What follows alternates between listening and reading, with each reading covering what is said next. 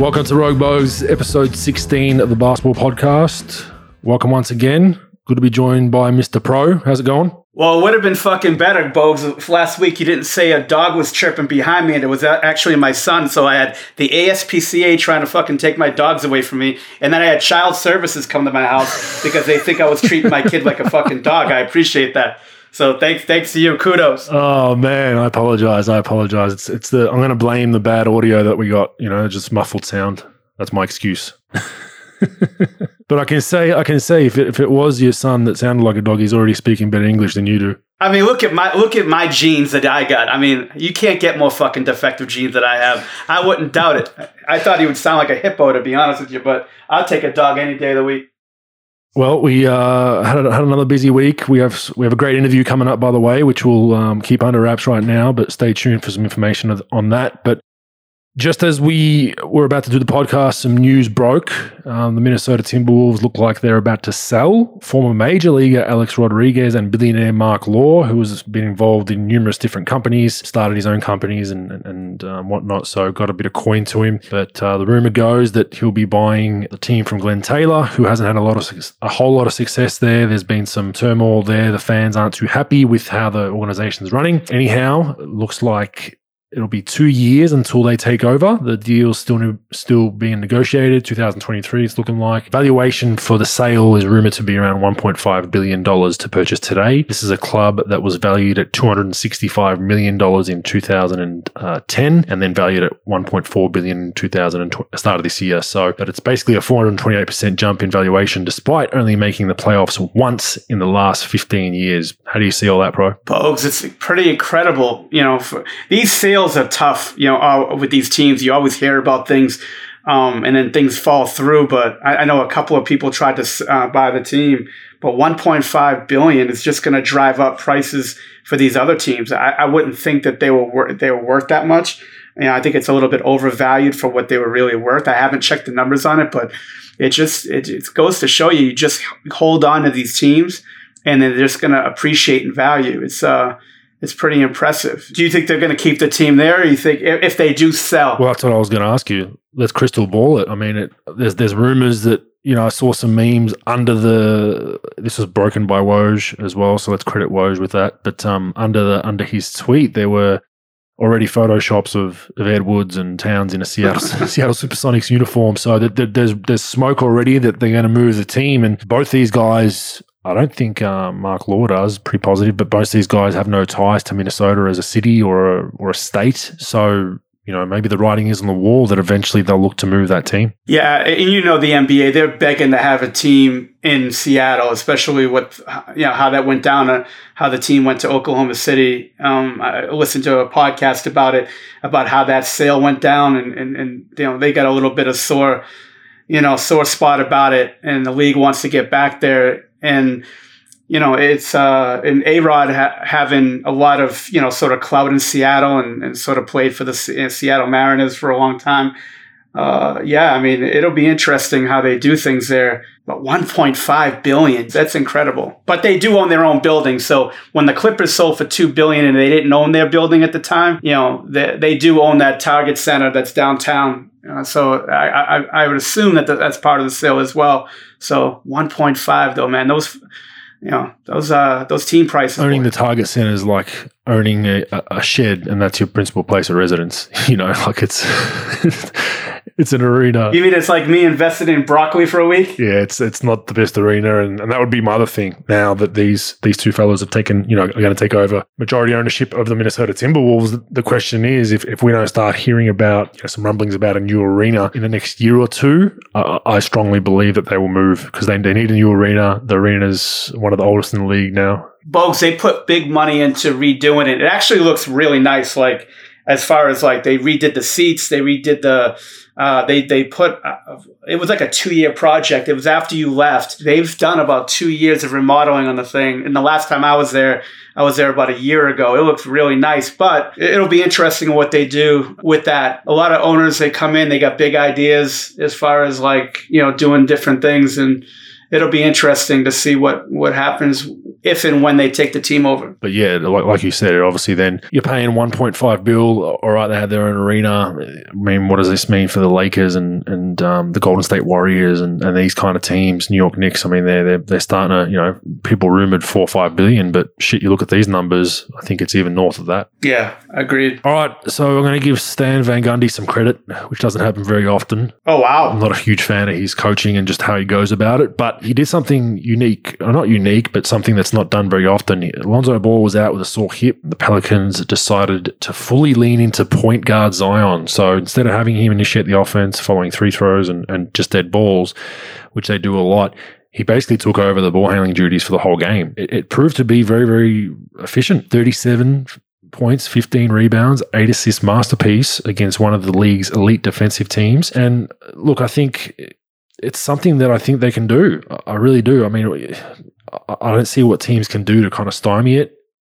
As we know, teams will will play the try to at least bait him into shooting some threes and play off him and do all that fun stuff. But as we know, if, if you all of a sudden put him at the point guard position, it's very hard to do that because he can be a, a, great handoff guy. He can hand off set hard screens. He can get downhill with, with the floor spread with four shooters around him. So, I mean, I don't know if you saw that game. I saw a little bit of the highlights, but it was a it was a great effort, and I thought it was a really good adjustment by Stan. Yeah, I mean, I've been very critical of his skill level, you know, coming into the season. And I'll tell you what, their development of him with his shooting and, and his ball handling I mean, he, he's done a great job developing that and, and getting to a higher level. Now, um, he changes speeds really well. He's a really good finisher. Even when he doesn't dunk it, you know, he can get in there and finish. The only thing I would probably do if they're going to go long long term with this uh, is probably pick him up full and force him to turn and turn and turn.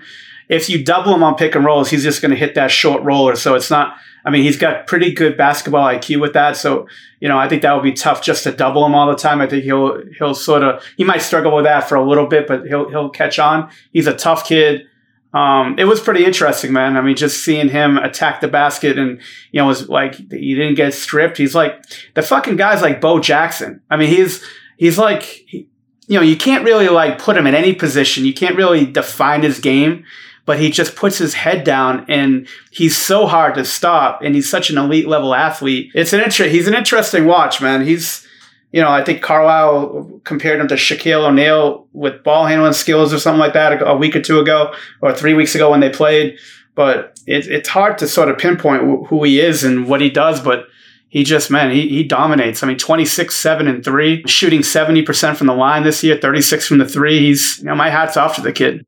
Yeah, and you, you hit on the head with what I was going to say is the teams, and if they go to this full time, do you then put a, a Rajon Rondo and Avery Bradley pitbull that picks him up full court and just tries to turn him and make life hell for him for him? But then he does get that ball over half court, then you all of a sudden you you know, Rajon shitting himself trying to get a switch to, to not get taken down to the low post. So it will be interesting to see if they do that because that would be a go to, but I'm just not sure how that would work for long stretches. Yeah, they'd probably shift it in and out. They'll probably just use it as something extra they could do, give ball a little bit of a break or, or just sort of switch things up. But I mean, it's a great, it's a great, you know, issue to have. It's a great resource to have. And like I said, he, you know, he's just he accelerates. He's like a you know, he's like a, a, a locomotive, like just full steam ahead. When he changes speeds like that and gets in into the paint area, I just don't. You just can't stop the kid. Yeah, and he's so his body's so wide as it is. He's he's got quickness, and then he's got strength on top of that. So even if you wanted to take a charge, first off, you got to try to get the middle of his body, which is wider than most guys, to get in good legal position to take a charge. Then he's got the speed. He's he's starting to get downhill quick. He can kind of half euro now. Like it's it's a tough ask, and like you said, uh, you can't really define his position. You know, at one point we were both advocating to play him at the five, but I think you can do essentially a point five in phases you all of a sudden put some shooters around him, get Adams out of that lineup. It's like, holy shit. Like, what do you, you know, you essentially Giannis, um, like with what they did in Milwaukee last season when they had all those shooters around him and still kind of do it this season, but where he's just attacking the middle of the floor and then you got to pick your poison on,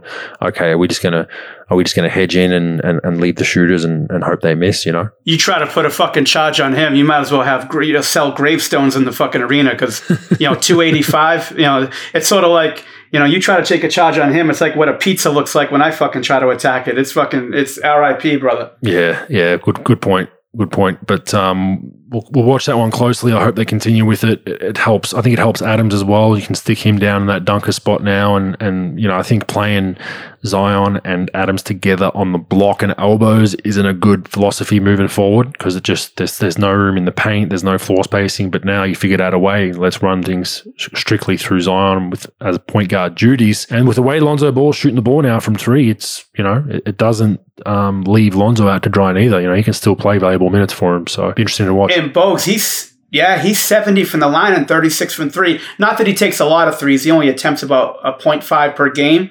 But like, forget about the three, but the free throw, like Big. last year wasn't like that. So he's not a liability on no, like he used to be dominating on like in the paint, doing, you know, driving it, what have you, posting up. But he was a liability big space on the floor and free throw shooting, especially down the clutch. Now he's at 70. He's much better you know, now he's not as much of a liability in those situations anymore. And fuck, I mean, he's he's impressive. Agreed. He impresses me for sure. We'll keep watching that one. I've got a gripe, or just I need to pick your brain. What the LA Clippers, man? What are they missing? What is going on? Look, I've, I've seen a fair few of their games. A lot of their games are on ESPN here because they're a marquee team. They've had some lineup changes along the way. You know, uh, they've had some injuries. Obviously, they're still resting guys a lot in different games um, between Kawhi and Paul George, and I think this was a huge issue for them last season. They just couldn't get any continuity of, of, of playing together and familiarity with each other, and I think that's a big part of, especially teams that are that are fresh, and they were a fresh team last season. One game they look like they're going to win a championship, and then you go to the next game and they lose to a, a horrible Orlando team when they're up double digits. So, I mean, what is going on? I think, look, I think they've been better. Um, my guy, Ivica Zubac, moving him into the starting lineup, I think has helped him a little bit. It just provides a big body that doesn't need the ball. He'll hit people, he'll block shots. Not a 40 minute guy, but I think they played a little bit better with that movement of him in the starting lineup. But shit, I mean, what? Why isn't it clicking? It just it just looks so clunky to me. And and the elephant in the room is time is of the essence. Like they can't, you know, just turn this on in the playoffs because they haven't they haven't turned it on yet in the last eighteen months. I, I think the more we sort of look at these things through a lens, it's like I think the regular season guys just sort of turn it on and turn it off and for some they just don't give a fuck. And it's not a bad like it's not a great thing don't get me wrong. It's not like they're quitters or anything. They compete and they they play and yeah they rested and they do this but i just think that these guys try to you know not just the clippers but most teams try to gear this up towards the playoffs and you know try to turn it on and you know look you know they take a lot of tough shots offensively. They you know they isolate a lot not a lot of movement out of their offense. There's not a lot of cutting going on. Um, defensively, they're not as good as they were. Their bench isn't as good as they were. You know, you know. Remember, they lost Montrezl Harrell to Harrell to uh, to free agency. Like their depth chart off the bench. You know, Lou Williams didn't really play well before he got traded. You know, you bring Rondo in, and I think Rondo sort of gives him a different look because it gets the ball out of George and Kawhi's hands all the time and he allows himself to sort of like put those guys in better situations. But they got it's not just going to be Rondo helping them win a championship. They're going to have to turn it on, and those guys just don't. They're not wired like that, where they're just turning it on all the time, and it, you just see it more and more in the NBA, where the regular season doesn't really matter as much. It matters for the big games and the big, you know, a lot of the big teams, but especially if you're playing a team that you're supposed to dominate, like an Orlando Magic you just like fuck it. We're just you know they you expect them. I've seen this you know, close up where you you expect a team and I'm sure you have a thousand times where you expect a team just to roll over, and some teams just don't roll over. And if you have the mentality of like you know we're just gonna we're just better than you and we're gonna win, that shit ain't gonna work. I just think the regular season is diminished the value of the regular season unless it's a, a must win game a big time TV game or or a hyped game or playoff implications. But what do you think on that both? Yeah, it's I mean, I would disagree somewhat with what you're saying that they're trying to uh, disagree with what you say they're doing. Sorry about ramping it up for the playoffs. They did that last season. It didn't. It, my whole thing was I picked the Clippers to be much better this year based on their last season. Depth chart bench aside, I thought shit they got a wake up call because resting Kawhi one game, Paul George the next game. You know, we're just going to coast through the regular season, albeit it was in the in the bubble in Orlando, and then we're just going to roll in the playoffs, win a championship. That bit him in the ass like big time, right? So I thought, shit, these guys are going to be like, okay, we can't do that again. We need to get some continuity. We need to play together. We need to get more minutes together. I haven't done it yet, and they still understand the the, the side of um, load management and all that. But at the end of the day, they need to play more minutes together. They need to have big, big big fuck ups at times, make mistakes, learn from those mistakes, have a little locker room quabble, whatever it is. They need to do all that in the regular season so it doesn't rear its ugly head again in the middle of a playoff series. And that's exactly what we saw last season. So I'm kind of, I'm just scratching my head at what's going on. It's just, to me, it looks so clunky. Nothing's flowing. There's no, if I look at the Clippers, and I'm scouting them. Okay, yeah, they go ISO. That's all I know about them. I don't know what they're. I don't think they even know what's what's your mo. What what what do we need to do to beat the Clippers? What do we? It changes game to game, and that's why sometimes they look like a championship team and they'll beat the best team in the league, and then the next night they'll lose to the worst team in the league because I, I, don't think they know. It's just all over the place. Yeah, you know, Paul George and Kawhi, we're going to ISO you guys a lot, but beyond that, what are we doing? Who are we? What's our culture and identity? Are we a knuckle down, let's get four straight stops team? Are we a beat them on the board like we did last season with Harrell, you know, second unit we're getting on the rim with Harrell and, and Lewis getting to the free throw line. I don't I don't know where all that is with the Clippers. Yeah, and I heard Ibaka. There's some something going on with Ibaka too, not being ha- now again. This could be false information, but you know something about like you know they were going to demote him anyway, or, or his minutes or what have you. They, I don't know if they were going to promote Zubac, and then something I don't know if something happened or, or what have you. You know, there's a little bit of a quarrel with that, but now he's out for a while. So I don't I don't know, but I like Zubac. Like I, I like Zubac in the lineup. Like I like Ibaka uh, uh, better coming off the bench to give you Same. more scoring. And, and yeah, so Zubac gives you more energy. You know, he's not as good as a shot blocker, but he's more of an inside threat as far as like roller you know, more active rebounding. And I think having Ibaka to, to get you some more points off the bench would be good. But yeah, they're just not putting it together consistently. But then again, folks, who the fuck is? Like, you name me a team that like consistently is kicking out. I know, look, you know, obviously Brooklyn's been playing well, but like Utah, you know, Utah's been playing well, but like most of the teams, yeah, they win by 30, lose by 15, yeah. win by 20. It's just, I don't know what it is. I don't know what you blame it on. And players today, the competitiveness like that, like getting pissed, I don't I just don't think that like I don't think that just sticks the knife in them as much and and really they expect it just like all right and the playoffs will be different. Well, how the fuck is it going to be different? How are you approaching it different? You got to change your world up a little bit.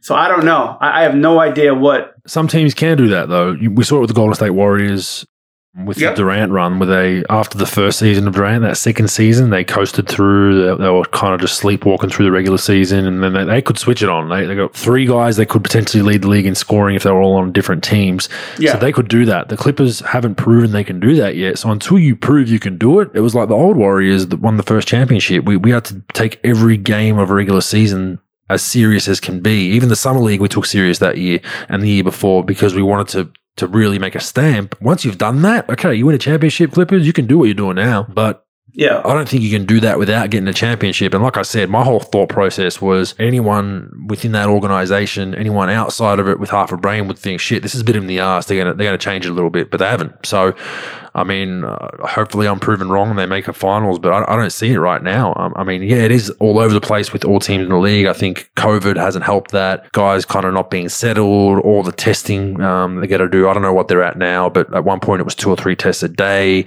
um, all that kind of bullshit that to deal with. That that that's it is taxing, um, mental fatigue, physical fatigue. So I understand that, but there's only a handful of teams that are consistent with their brand and what they do every night, and Maybe Utah are overblown because of it. Maybe Utah, because they have such a strong culture, everyone's roles are addressed. Everyone knows what they're doing. Maybe that's why they're doing so well because they're one of the few teams that's actually sticking to, to, to, to, their MO. Yeah. I mean, the, the only thing that they got right now going for them is they're only a game and a half away from Phoenix, you know, the head of, the, head of their division. And the Lakers are just plummeting games and they're, they're probably going to fall down. Now, team that I'd worry about, you know, is Dallas coming up but for the Clippers, like, yeah, they got to fucking, you know, they got to figure some things out here. You know, it's not like they're, I mean, they're in third right now, and them in Denver, they're a game apart, so it's pretty close. But like, yeah, they got to turn some things on and say, you know what, we're sick of this shit. Like, we got to be consistent. Championship teams, it's different. Like I talked to Kevin McHale about the the '80s Celtics teams, and he goes, "Look, we were so good, we would get bored a lot. Like like like the like the Golden State Warriors, like you were talking about. You, they were so good. You guys were so good. You get bored sometimes." And then like it, you might have a slow start for two and a half quarters, and then you're like, all right, fuck it, let's go, and, and then put it away.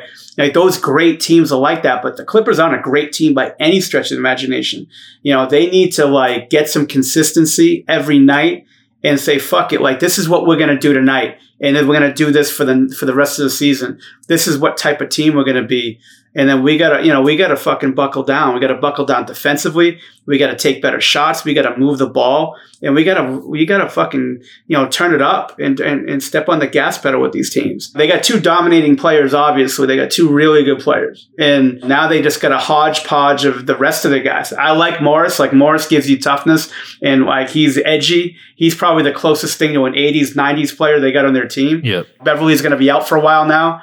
So it'll be interesting to see. I think Rondo is going to help them. Like Rondo helped the Lakers last year, taking the ball out of LeBron's hands at, at, at, you know at points of the game to sort of navigate where the ball is not just so ball dominant and doesn't stop. So I think that would help a little bit, but it's just not Rondo or one player. It's got to be more of a collective. You know, it's like you know what. Enough of this shit. We got to do something here because Utah's a motherfucker, especially if they let fans in that building. Yeah, exactly.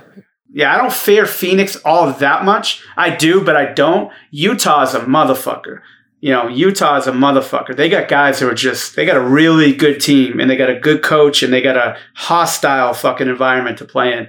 So it'll be interesting. Lost one game at home, I think, the whole year, right? Yeah. And that was just Yeah. recently against Phoenix, I think, at home. Yeah, I think they've, they've lost one game. And and that's with what Yeah. twenty percent capacity I think they've got right now. So they sell that place out, you know, or, or get get to half capacity by next month or the month after. I mean, they, they have a, a good run, but we'll we'll continue to watch how those those uh, Clippers go. Did you see Charles Barkley's comments about uh, the Clippers, by the way?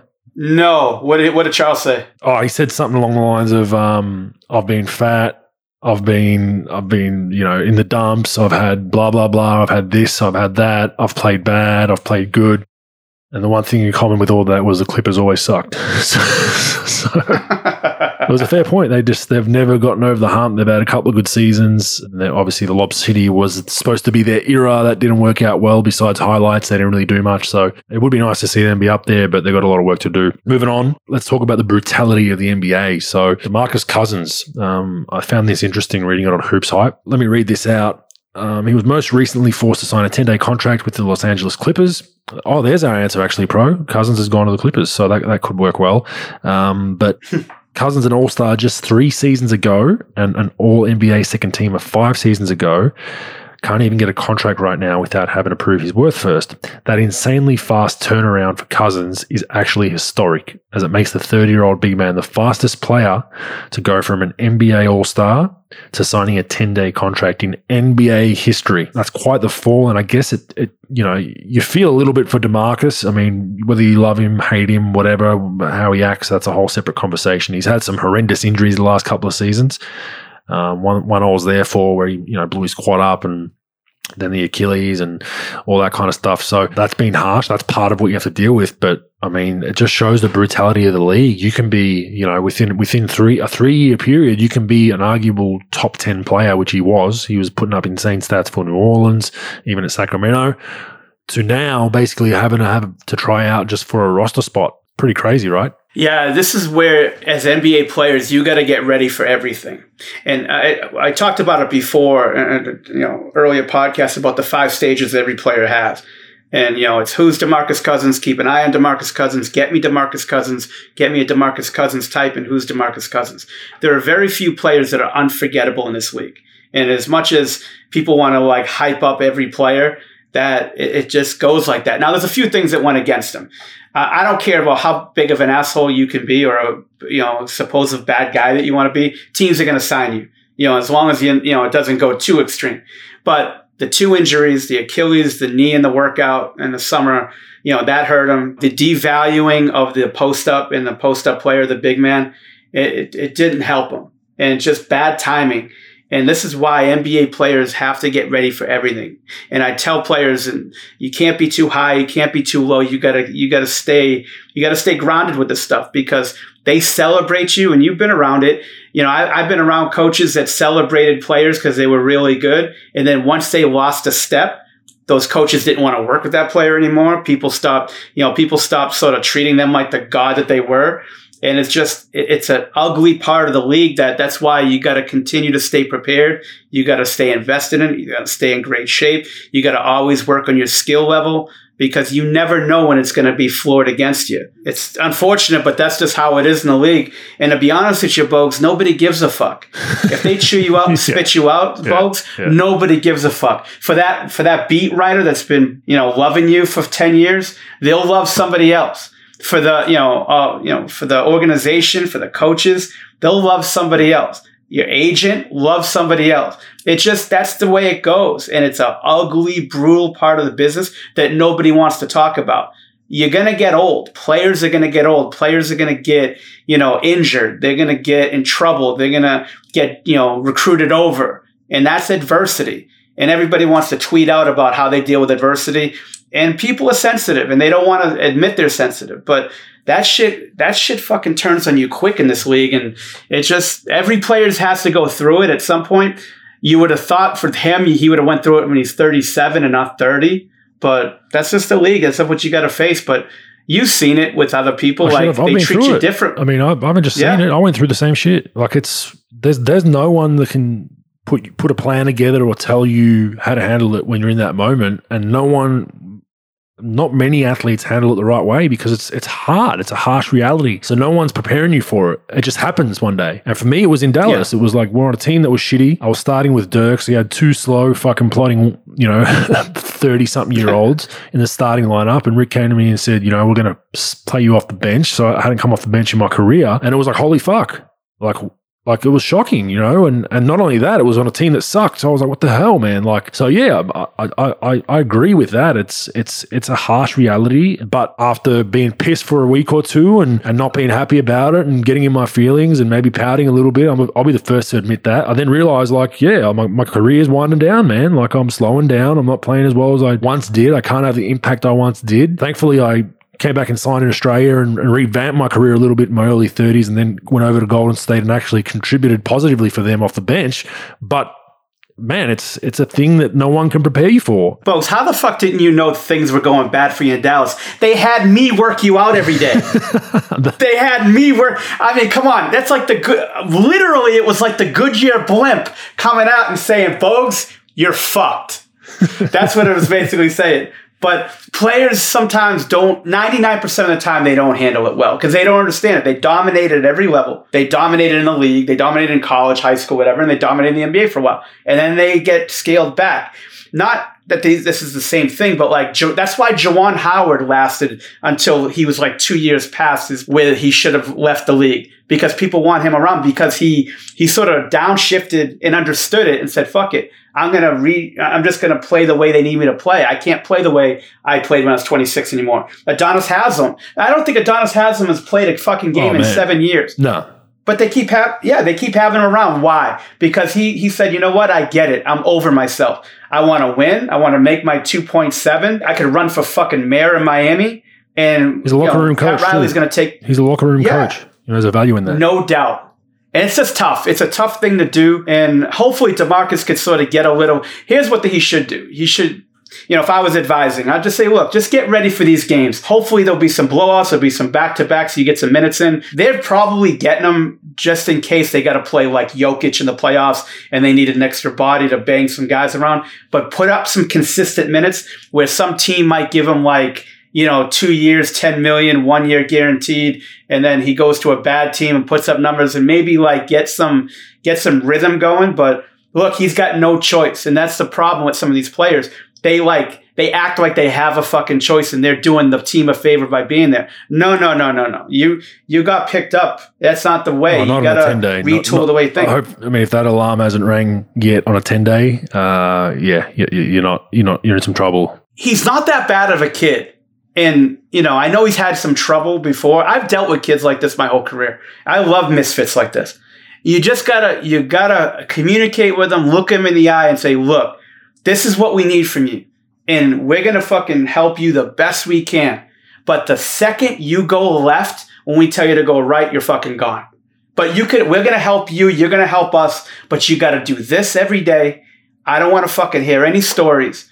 Don't get it twisted of why you're here. This is why you're here. And you need to you need to get with the program. He's been pretty good, I've heard, in the last couple of places he was at. He, he didn't have a lot of trouble from what I've heard. Now, this could be wrong. It might not be. I've been around the kid. But like guys like that, teams fuck it up mostly because they're afraid of a guy like that. They don't want to talk to him. They they do things without telling him. I think with NBA players, mostly if you if you communicate, look them in the eye, even if you're fucking them, even if you're like, you know, they're not going to be happy what you're saying. At least you're telling them, and you're not doing some sneaky shit like they usually do, and not fucking tell them. And that's and that's when problems like really arise you just got to be honest with a guy like that and tell him what the deal is. We'll see how that goes, but that's that's the brutality of the league. Some useful stats. Uh, we talk about always talk about some stats just being absolutely ludicrous, like so many just weird caveats in a in a in a stat to make it newsworthy. But this was one that I thought was good.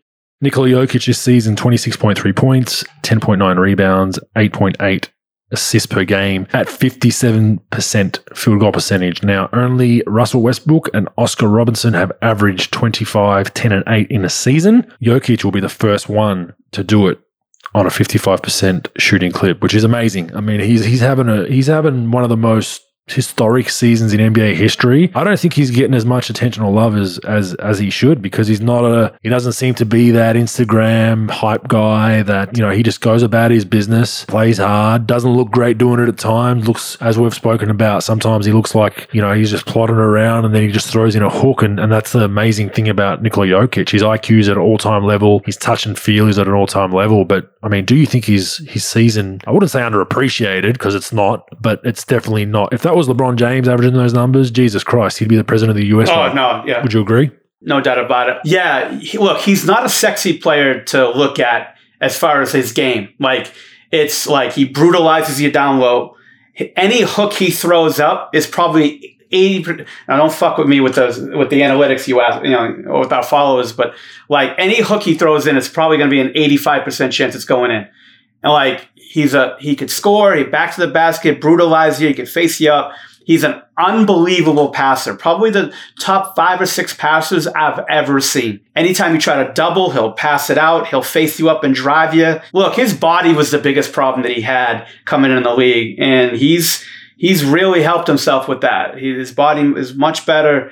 But the numbers he's putting up 57% from the field, 86% from the line, 42 from the three. He's ridiculous. And he's unbelievable to watch. He's one of my favorite players to watch just because of the passing. Anytime a player's great and you throw on passing with that, it's it just makes him that much harder to stop. And yeah, he's he's phenomenal to watch. And he doesn't get enough press. You know, I think the European thing sometimes, and then he's not flashy. He's not. He's not any of that. He's in Denver. Yeah, not a big, not a huge market by any means, and he's just somewhat quietly just putting up one of the one of the craziest stat lines we've seen in the modern era. And I think he's a shoe in for MVP. I think even if he, God forbid, gets hurt or doesn't play the rest of the season, you, you can't pass him up for MVP, in my opinion. And, and betting agents and whatnot uh, you know, have, have obliged and agreed. So that'll be interesting to watch. You brought to my attention some Draymond Green comments, which actually coincide with what we spoke about earlier. I'll read these comments out really quickly. There's more talent around the league than there's ever been. From a talent standpoint, the league is in a good space. But as a pure, but as pure basketball lovers who love competition at the highest level, I think they got to catch up in that department. They are soft as hell. I found myself trying to talk shit to some of these young dudes that won't talk, and they're like trying to be a friend. That's what these young dudes do nowadays nowadays. I don't understand it. So that would go with what you, that was Draymond Green, of course, when asked about competitiveness of today's players, basically saying they're more skilled and talented, but they don't have that bite, they don't have that dog in them. And, and look,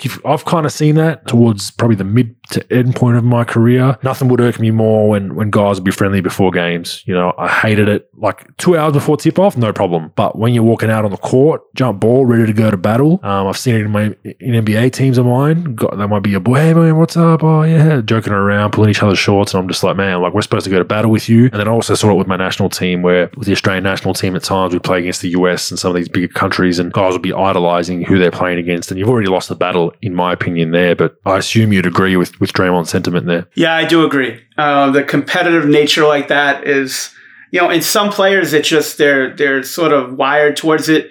You know, they're wired to be competitive. The older players, of course, you know, the LeBron Jameses and the Steph Currys and the uh, James Harden and, and uh, Jimmy Butler and guys like that, like they didn't really grow up much into the social media world and, and sort of what they, what these young guys have been growing up in.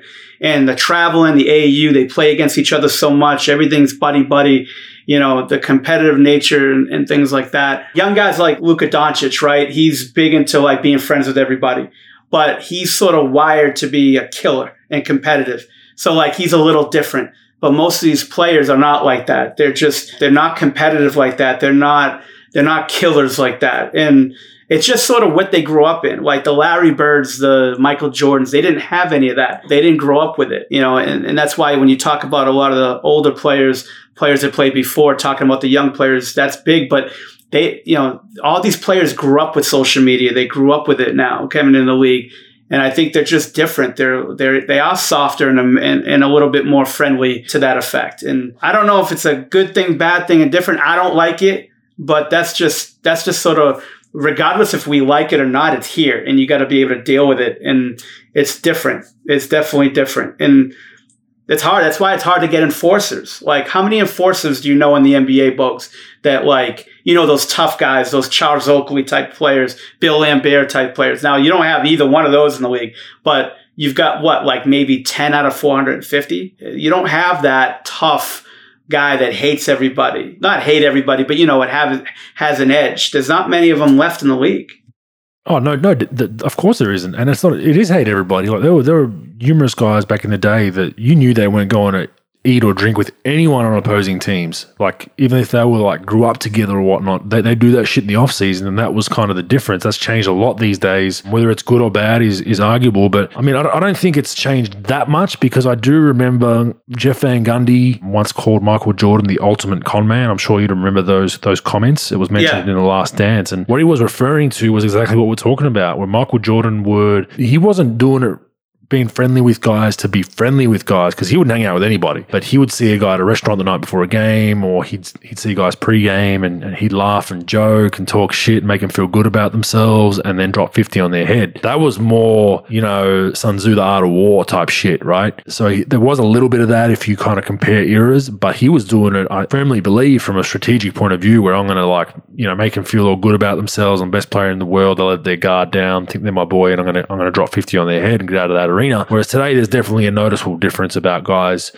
you know, being friends with each other and guys not wanting to get into into those battles. And, and we talk about Westbrook and the criticism he receives, and that's why I love Westbrook. Like, okay, yeah, at times he can be polarizing, at times he's he's you know can take bad shots, whatever. That's a whole separate argument. But he's going to try to bite your head off, no matter who you are. We saw it with Kevin Durant when he was at the Warriors. We saw it with former teammates of his. He didn't give a shit who you were. If you didn't have the same color jersey on as him, he's trying to kill you. And I think that's what fans love to see, especially if you're paying $150, $200 of your hard earned money to go and watch this game. And you got guys, you know, lollygagging, quote unquote, the American terminology of just being friends and laughing and joking. It's like, why am I paying for this shit? Like, you're not putting everything into it. I'm putting everything into my money to come to this game. I'm working, you know, nine or five hard shifts, whatever I'm doing to spend some money and go once a, once every couple of weeks. I can afford to do that. We might tune out. I think there's a lot more going on in the NBA now than there was before. So before those, you know, those guys didn't see everybody. They didn't see a lot of it. You know, you can't contact people as much. You didn't have cell phones. You didn't have that, you know, especially in that earlier era. And I just think players are wired differently today. And it's just one of those things that you got to deal with. And look, do you want to see the brutality of the 80s? Probably not the brutality of it. No, more like you probably want to see it more like in the late, early to late, you know, mid to late 90s that you want to see that today where guys were chippy, they were competitive, they didn't, uh, they, uh, everybody didn't love everybody. But yeah, it, but it's here. And that's what we got to deal with. And it's a little different. And, you know, I worry about the future of it because you know, there aren't going to be many people wired like a uh, Luka Doncic that's competitive like that. That is a nice kid and all that, but like he's a little bit like Jordan like that too, where like he's buddy buddy, but he wants to destroy it. You know, I was around MJ a lot, especially in the early 2000s, and you could tell he's like that. Even after he's playing, you could tell that he wanted to be buddy buddies with guys. They sort of feel like a certain. He did it with Antoine Walker. He would like we I remember we were playing them in an exhibition game or during the season, and I and I was out of my hotel room. I couldn't sleep. I went down the casino. We, it was like a, one of those casino games, and here's fucking you know, MJ and Antoine Walker gambling till about 3.30 in the morning. Buddy, buddy, buddy, buddy. And then fucking he would just bust his ass till like 30. And it's just, that's how he was. And yeah, it's interesting. I understand where he's coming from for sure. And um, there's definitely some, you know, it's, it's a valid statement. It is they, they, you don't get it like you did before. Players are definitely different. Agree, and that's just something we're just going to deal with in the new era. But last thing we're going to touch on in our long form college. So the, you've sent me some notes about the transfer portal. I'm, I'm trying to get my head around this, and I'm wondering if you added an extra zero on this, um, or you've you've, no. you fucked up your numbers. But the transfer portal now, anyone can put their name in the transfer portal in the college Division One system. I assume Division Two as well, but we're just talking D one. There's over yep. 1,900 names on the list. Is that right? Yes, 1,900. I checked it. What? So, okay, so I've done some quick math with a calculator. There's 351 Division One schools. So I've times that by 12. That gives us 4,212 players in Division One college basketball. You're telling me almost half of college players right now are wanting to transfer. Yeah, 13 scholarships each team. Yeah, they got 13 scholarships. So it's like 4,500 or something like that total scholarships. Just over a third. That, that's insane. Yeah. What is going on? So, folks, here's here's what go, goes on now. The NCAA, it used to be when you transfer um, when you transfer schools, it used to be you had to sit out a year. You know, it doesn't matter if your coach got fired, didn't matter whatever. If you're playing, not playing, if you want to transfer, it's a year. If you want to transfer in league, it was it was two years. So if you want to transfer to a, a school in your league, in the last couple years, they made this rule where you can, when you transfer, you get automatic eligibility. There's two ways to get automatic eligibility. You could transfer one time in your four years. Uh, you have four years of eligibility, and you could be eligible right away the next year. The second thing is if you graduate in four years and you only played three in your first four, if you redshirted or what have you, you could transfer to another school to do a fifth year automatic eligibility.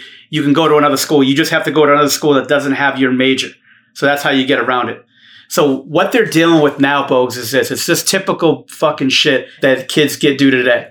And I look, there are certain situations where I could see this happening, but we'll talk about that in a second.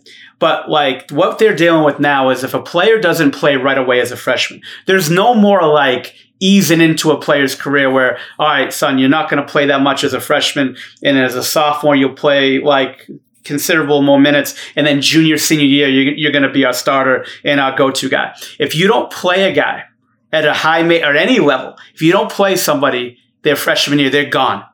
Okay. If you're at a smaller school and you have a guy that averages like 11 a game as a freshman, he's gone. He's transferring. He's gone. I'm, he's going to a higher level school. So it's really hot. And it's like NBA free agency. All my friends that are assistant coaches, they check that thing like the waiver wire in July in the NBA season and the off season. And, and they work that transfer portal. So you get players who, if you like, there's no more easing into it. So right away, if there's not instant gratification, they're gone. And then if they if you do well, if they do well at your school, they're gone. If they don't enter the NBA, they're gonna they're gonna transfer to another school, and they can they get instant eligibility. Yeah, I mean, there's just there has to be penalties for, for that kind of stuff. Look, every now and then you get a player that um, just doesn't fit in with a squad, or a coach is is a dick to him, or he's been over recruited. Okay, fair enough. They should be able to transfer, but they had to sit out a year, so there were repercussions to your decision. I think it's it's as we see with most things, I think it's swayed too far in the player's favor. You can't, you know, you're going going into a school and, and things don't go your way. You've got a bit of adversity. You've got a senior or a, or a junior who's who's playing ahead of you, and most times rightfully so. He, could be a, school legend. He could be a guy that's, that's doing all the right things, showing up early, staying late. And just because you've got a name as a high school American doesn't mean shit. And then a coach plays you 14 minutes a game because of it. Oh, he's hating on me. I'm going to transfer. That's that's just the easy way out. I just don't think that's good for the long term development of a lot of kids. And I think the NCAA as much as we knock them, they need to look at this and and, and tweak that back to you can transfer, but you you, you got to give something up if you're transferring. You can't just go into a free pool and and walk away. Here's my thing: if a if a coach got fired or he quit and went somewhere else, I think you should be able to transfer right away. Like you went to the school for them, and so I get it. If they leave, I can see them leaving. That's fair. I agree with that. Yeah, so but if it doesn't go your way, look, you made a commitment to that school. And if it doesn't go your way, sure, you could transfer, but it's going to take you a year. You get five, four, five years to play four anyway. So you're going to lose that year in transfer. But like if it doesn't go your way or you did really well and you want to go to another school, no, fuck that. Like, like I know, you know, you hear a lot of, you know, chirping online and on social media about, oh, you know, the NCAA, they're, you know, they're raping and pillaging these kids, you know, their careers and they don't care about them. You know, players got to be able to go. Coaches make all this money. I get it. If a coach, coach has the freedom to leave, the player should have a freedom to leave if the coach leaves. But if it doesn't go their way, and this is why players fail at all levels it used to be Bogues. Like I coached AU at a high level when I was like 18, 19 years old. We won like three national, we won Vegas, which was the biggest tournament in the country, like three years out of four or two years out of three. I forgot. And what ha- ends up happening is like the good players, the really good players would play AU. The players that were, weren't as good play, went to camp and developed during the summer, played in summer leagues and they didn't, they didn't play in the summer. But what happened now, the parents finally figured it out well, Johnny couldn't make an AU team or they got cut from an AU team when they didn't play. They start their own team. This is what happens in this country. Kids change schools three times in high school. They change five AU teams in four years. They, they switch schools three times.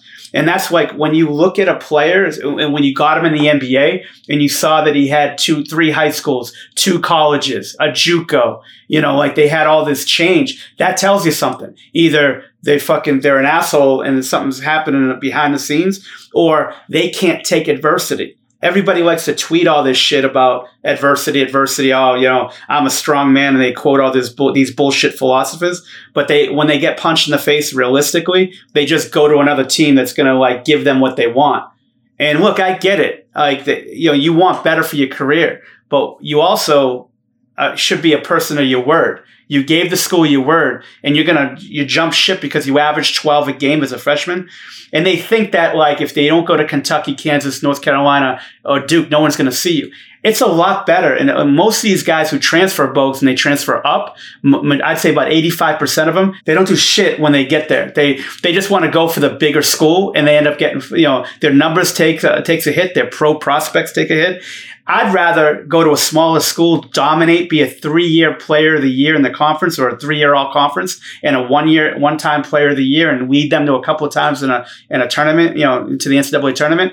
Scouts are going to see that. They're going to see the numbers. You, you, they're going to see that you were the guy for four years or three years or however long you were there, and that you battled through adversity. If you were somebody who didn't play a lot as a freshman but battled through it, that's going to teach you those lessons of being competitive to be, you know, to try to take your game to the next level when that shit doesn't go your way all the time. And this is our problem in society. When it doesn't go your way, I can go to another team. And that's, I, I just think it's wrong. Yeah, I spoke to Ray Giacoletti. I'm not sure if you're familiar with that name, but he was he was my coach at the University of Utah my sophomore year. A long time college coach, 30, 40 years in the game as both an assistant. He was the head coach to Mark Few for many years at Gonzaga. So he had the exact same sentiment. I, I touched with him, touched base with him on the My Journey pod, and he finished that with the same. It's just too easy to quit these days. And look, most coaches aren't going to give up a scholarship to a guy that they just want to hate on. That's not realistic. Scholarships these days are like gold because you can you, you, mess around too much. You know, you can lose a scholarship here and there. You recruit the wrong guy. Now all of a sudden you got to play your backup that you, a guy you thought was going to be a backup because that other guy's no good. No coach wants to recruit a guy and not play him. Every now and then, a minority, yeah, of course. There's some, some sometimes guys just get screwed. They might get over recruited. I had a teammate of mine that went to Baylor back when they were sanctioned, Aaron Bruce, and and, and he signed there when mm-hmm. they went through all that bullshit where that guy killed himself or got shot or yep. whatever happened.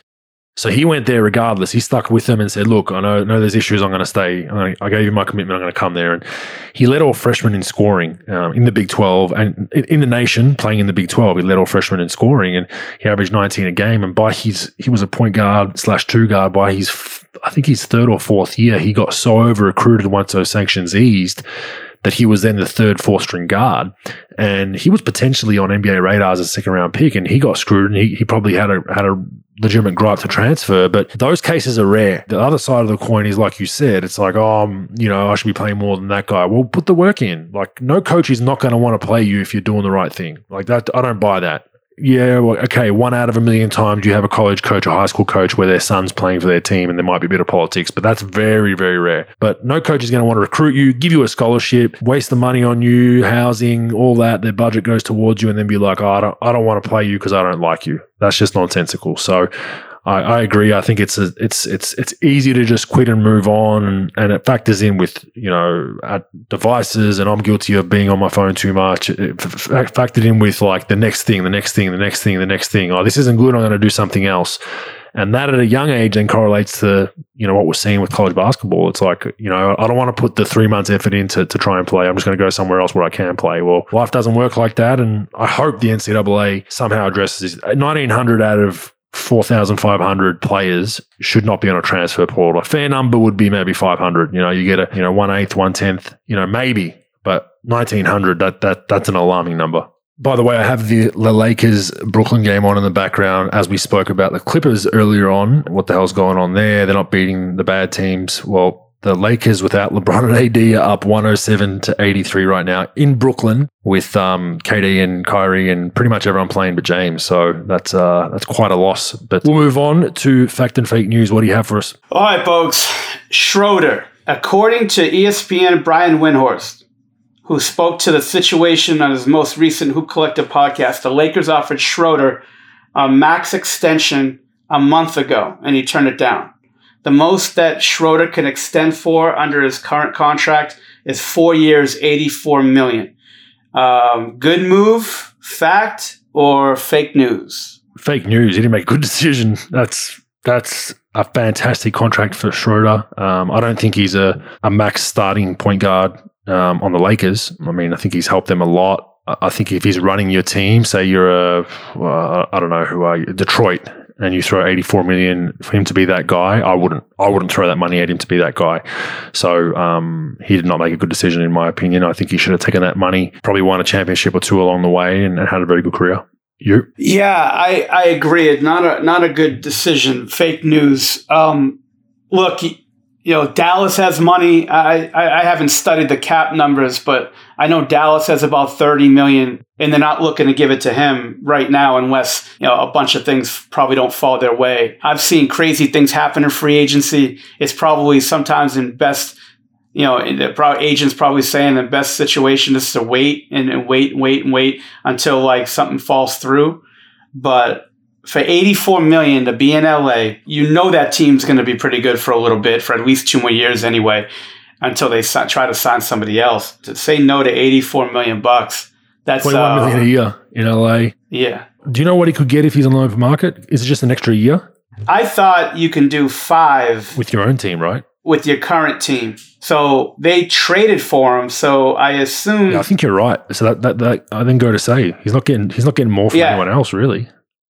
I don't think so. Like I said, Dallas has a lot of money and they're trying to put a third, you know, a third player with, you know, Porzingis and Luka. And I'm sure they're going to be going after players, although there's a lot of players that came off the board that signed extensions and things this summer, but they're going to be hunting, you know, and Schroeder's a good name, but, and he could score and things. I just don't see, unless it's like a short term deal. Like if I'm Dallas and I strike out on some guys, I'd be like, all right, maybe I'd give him two years, 40, and, you know, partial guarantee the second or fully guarantee the second. But I'm not really looking to give him a hundred plus million.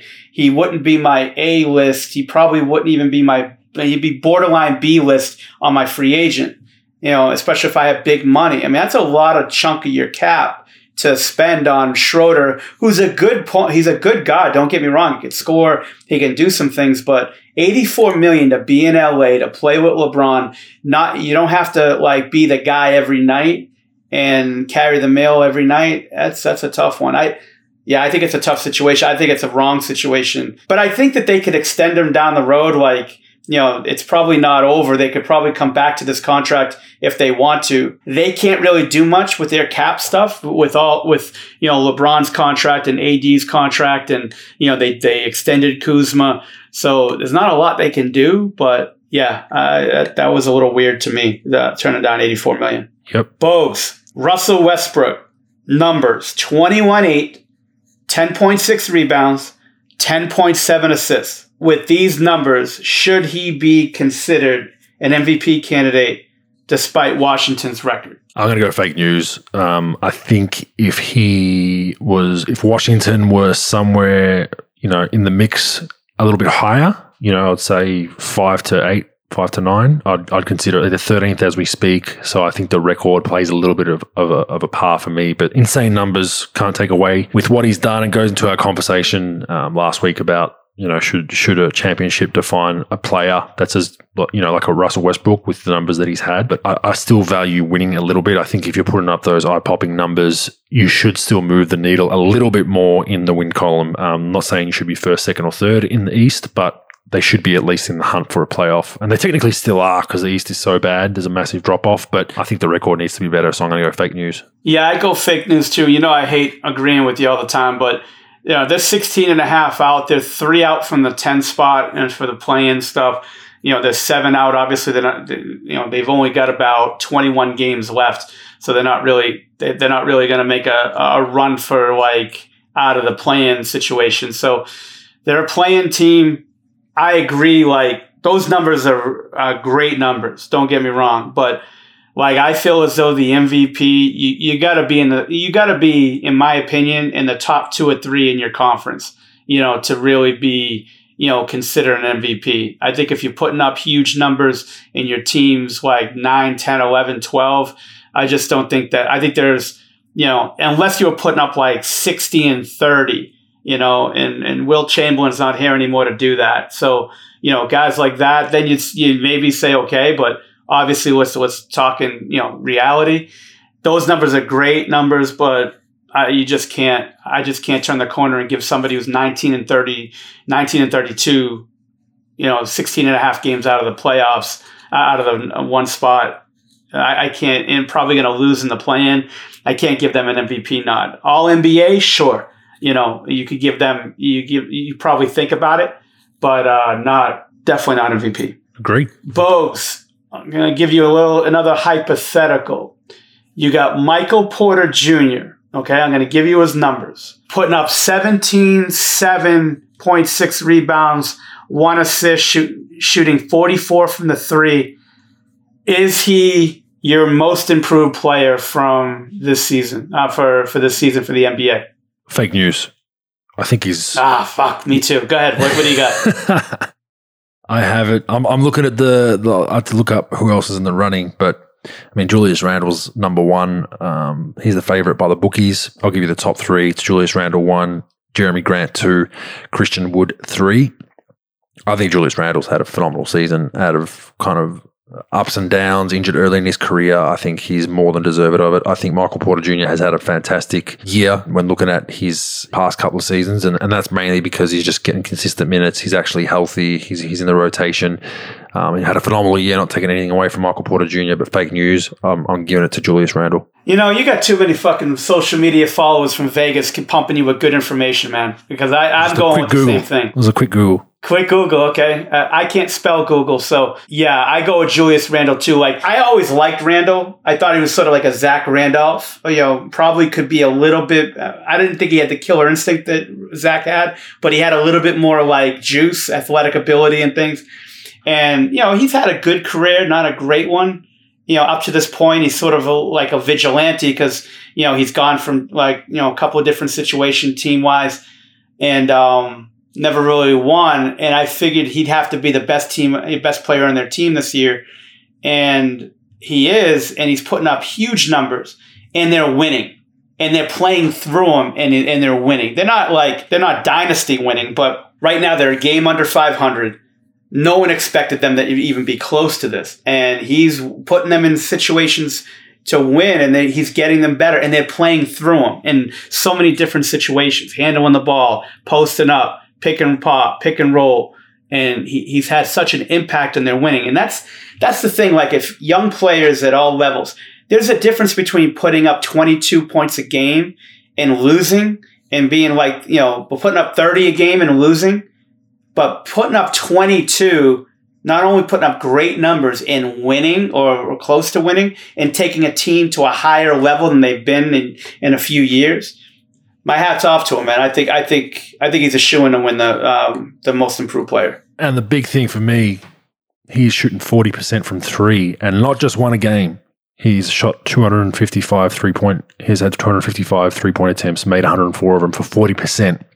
That is huge for his game because I was with him in LA and that that was a one knock on him. He just can't shoot the ball well enough. We need to play him at, at the five. He's an undersized five at stretches. Where what he's positionless, right? Not anymore. He's knocking that three down, and he's taken some tough ones. I've watched a few of their games over the last month.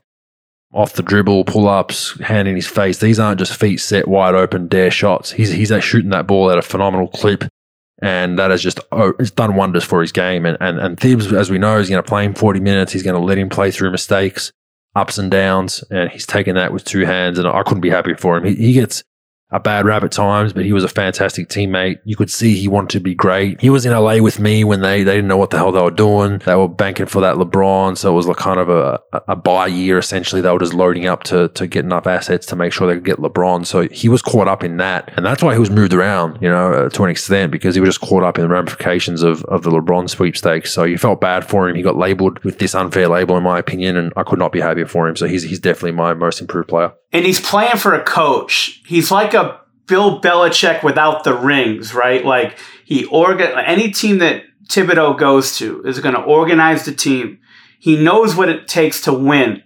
You know, play winning basketball, especially on the defensive end, and to be able to take his game and say, "Look, I know you put up numbers before, but this is how you have to play to be a winning player, and this is what wins in this league." There's nobody who knows winning more than that guy, as far as like what it takes to to get a team ready to compete.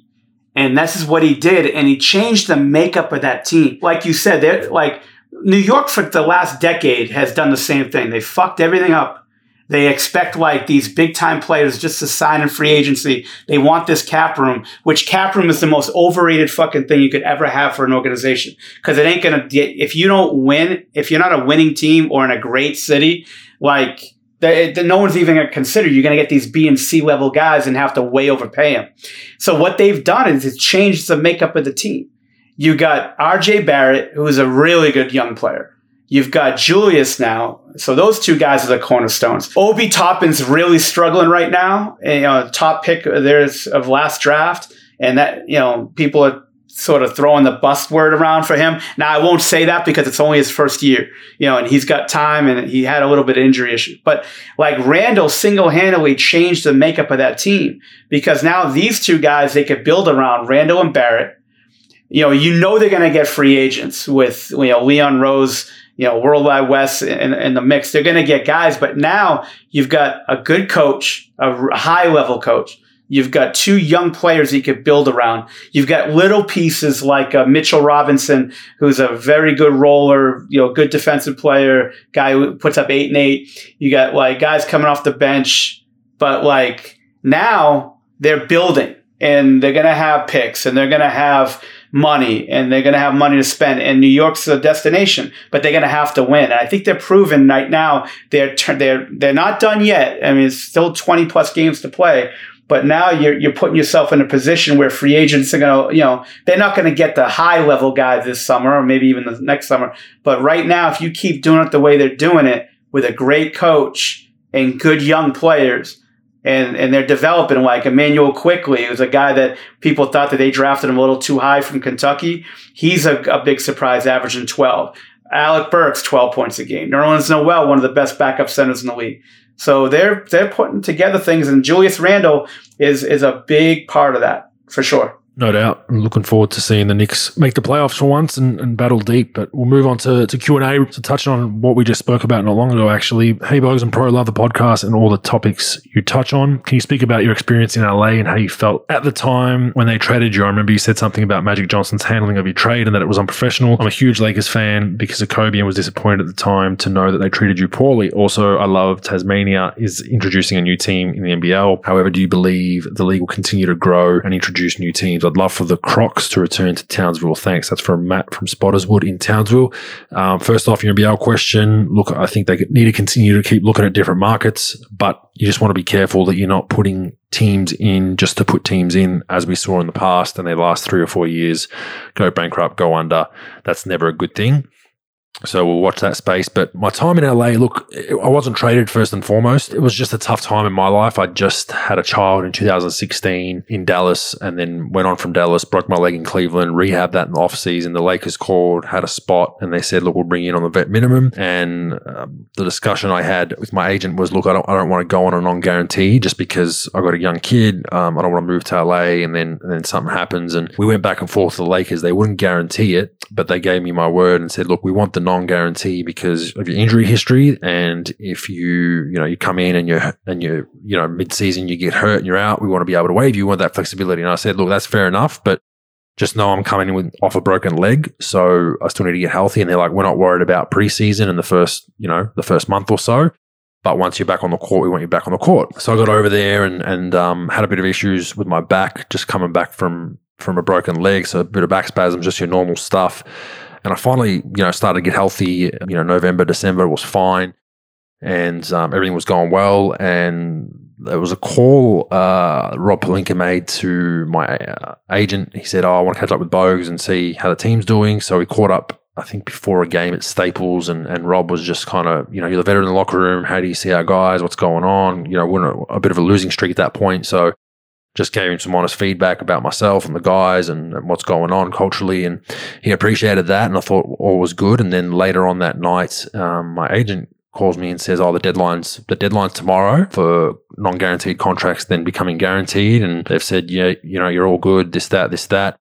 And then literally 30 minutes later in the car, my agent calls me back and says, "Oh, um, Magic and um, Rob want to speak to you, speak to you in the morning on a conference call." So I was like, "Yeah, I'm, getting waived." Then I was, "No, no, no, they've you know, Rob's told me you're good, this, that. And I'm like, nah, if Magic's getting on the call, I barely spoke to him all year, like something's going on. So holds been owned, made the made the phone call, the group chat and the, the next morning, and they just, you know, they said, look, we're not doing too well this year. We're not going to make the playoffs. We're going to waive you. So that's how that went down. And look, I wasn't too shocked by it, um, but I just felt like I was kind of sold a lemon to an extent because I wouldn't have went over um, knowing those were the circumstances. If I was hurt at the time, I wouldn't have had any issues. But I was basically, you know, I was lied to, and that's just the reality of the business. They that they were doing what was best for them. They were in tank mode at that point. LeBron came the season after, and I just got caught in the repercussions of all that. And and the hard thing was, like I said, I moved my my wife and my my child was over there. My wife was heavily pregnant with our second.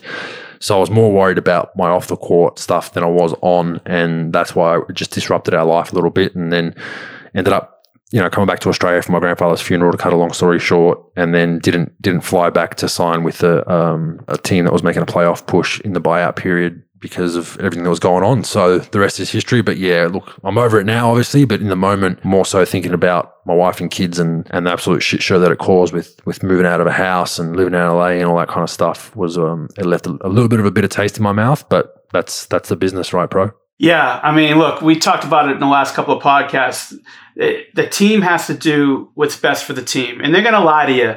You know, teams are going to lie. I don't care what organization you're talking about. They don't lie all the time, but they're going to lie in situations like this. And they're not, you know, they want to keep everybody motivated to continue to push their team as best they can. And that's why they're not going to tell you things like this in advance. They're going to do it the last minute. They're going to be a little dirty about it. And that's what happens. Same thing with players, though. Players will do the same thing in free agency and things like that, and keeping the teams on the hook for a while and then doing what's best for them. It, you got to understand that, like, look, there's a difference when you're a fan and expect like everything to be like a, like a, you know, magic. Like everything's like, players love each other. They love the team. Team loves the players. No one's lying to each other. Everybody can trust each other. It just doesn't work that way. It, the, both sides have to do what's best for them you know, and then you throw an agent in there who's trying to do the best, you know, for the for their client and all that. Like, there's a lot of lying that goes on. It just is what it is. It's not. I'm not. I'm not breaking who killed JFK here. Everybody, you know, this isn't like world news. Everyone sort of knows it. That's inside of it. If you're not inside of it, you think, ah, oh, that fucking da da da. You know, they lied to him. It's the first time they ever did that. That's bullshit. No, no, no. They do that. They have to. It's just, it's a dirty part of the business. I've seen it. I've seen it, you know, I've heard millions of stories about GM saying, oh, no, you're our guy. Don't worry about it. Boom, boom, boom, boom. And then they, they get traded a fucking hour later. Like it just happens. And players do the same thing. Oh no, I got you July 1 midnight. We're going to sign with you guys. And then you can't get them on the fucking phone for four hours. And Woj is breaking that they're signing with the Milwaukee Bucks for you know, four years, 30 million. Like it happens. It just it's just the shit that Yeah, happens. in the DeAndre. Jordan, right, with Dallas. Yeah. Yeah. Oh shit. It's fucking yeah. How about this? So we're signing. We we do it right. So I'm I'm texting the guy. He's a big um like uh, I found out from somebody from the Clippers that he's a big Breaking Bad fan. So I'm fucking talking. I'm I'm texting him. I'm out. It's like July 4th or whatever. I'm out with my family at the fireworks. I'm texting him about fucking like Breaking Bad shit. We're going over our favorite episodes and shit. You know, talking about his free throw routine. We're good. And then like a day or two later, we're interviewing interns, and I, we're at, we're at a restaurant interviewing interns, and I'm reading like breaking story, like you know they got you know, the Clippers have DeAndre Jordan trapped in a in his house, trying to get them to, to veto the trade or not go or not sign.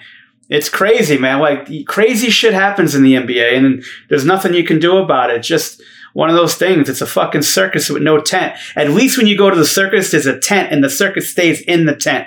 In the NBA, there's no tent. It's a circus in 30 tent cities. Great You know, and it, it's not. Yeah, it's not going. In, it's not going anywhere any anytime fast. Yeah, not fair enough. Next one, Andrew and Pro. Throughout your experience in the NBA, what's your favorite and least favorite type of offense that you played in and seen, and why? Would love to hear both your perspectives. Big fan of the podcast. For me, obviously, the, the Golden State Warriors was, you know, the pinnacle for me. I, I just love ball movement. The other offense I liked, Scott Skiles ran some really good stuff. Um, a lot of post, high elbow stuff, a lot of ball movement, a lot of misdirection stuff with counters. Um, so wasn't so much free flowing like it is today, but he had he just had a really good um, X's and O's mind and had a really good playbook in his head at all times, even off the board. So those two systems for me, most of the systems I played in were ball movement. I mean Dallas Dallas was interesting when I was there because we did a bit of delay stuff at times because that was a big strength of mine was handling the ball at the top and handoffs and back cuts and all that. And then um, we went we went away from that and just went back to, to basic pick and roll to what they're running now.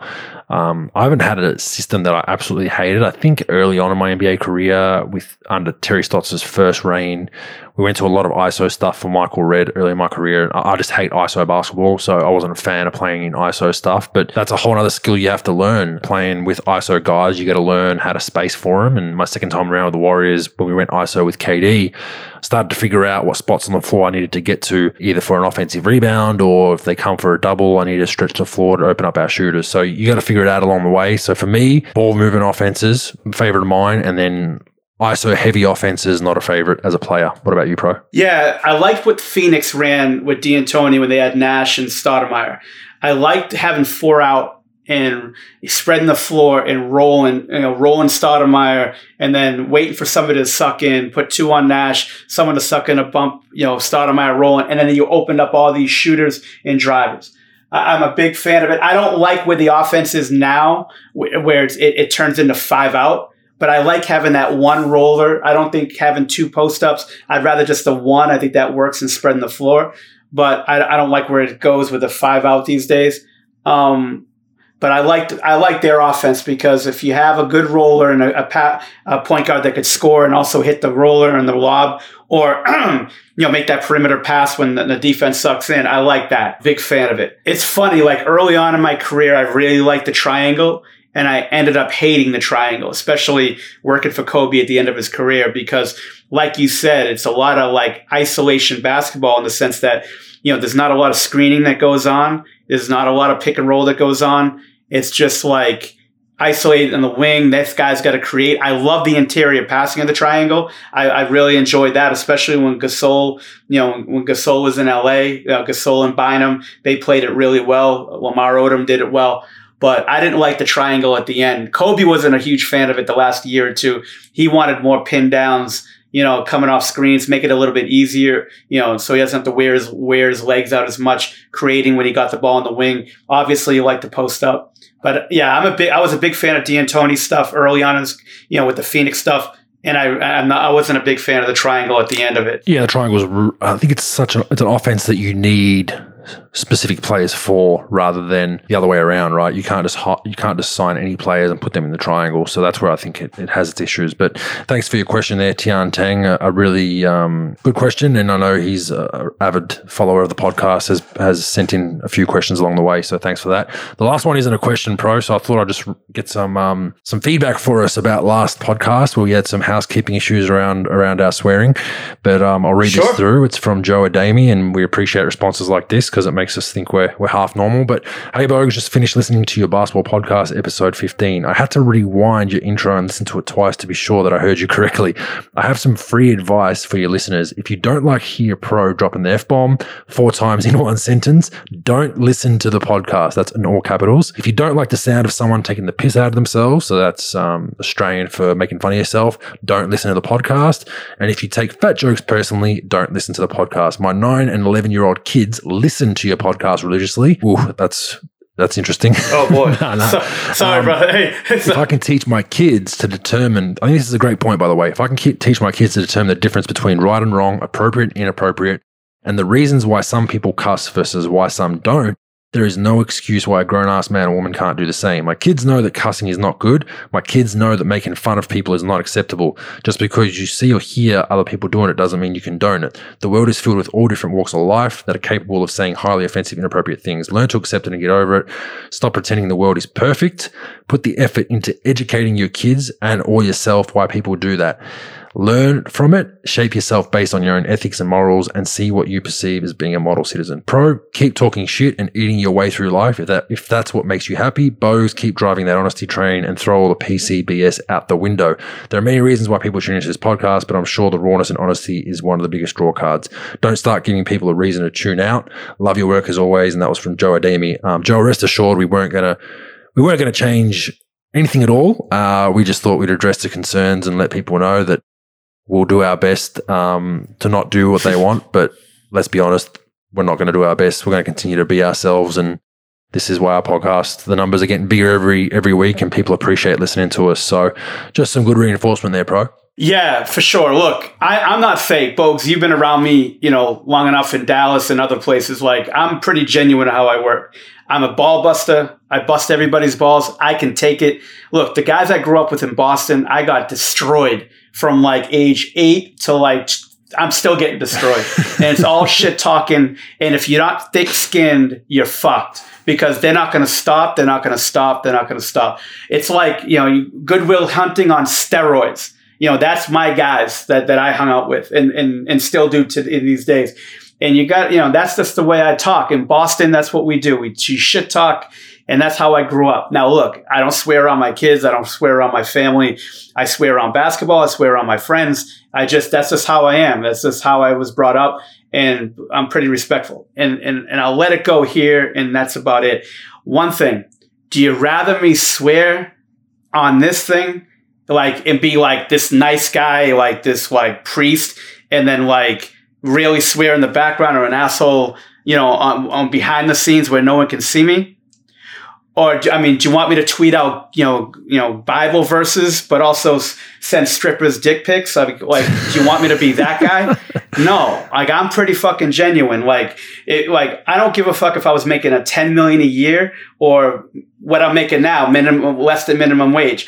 I and I'm just going to be the same. I treat everybody the same. I act the same. This is not an act.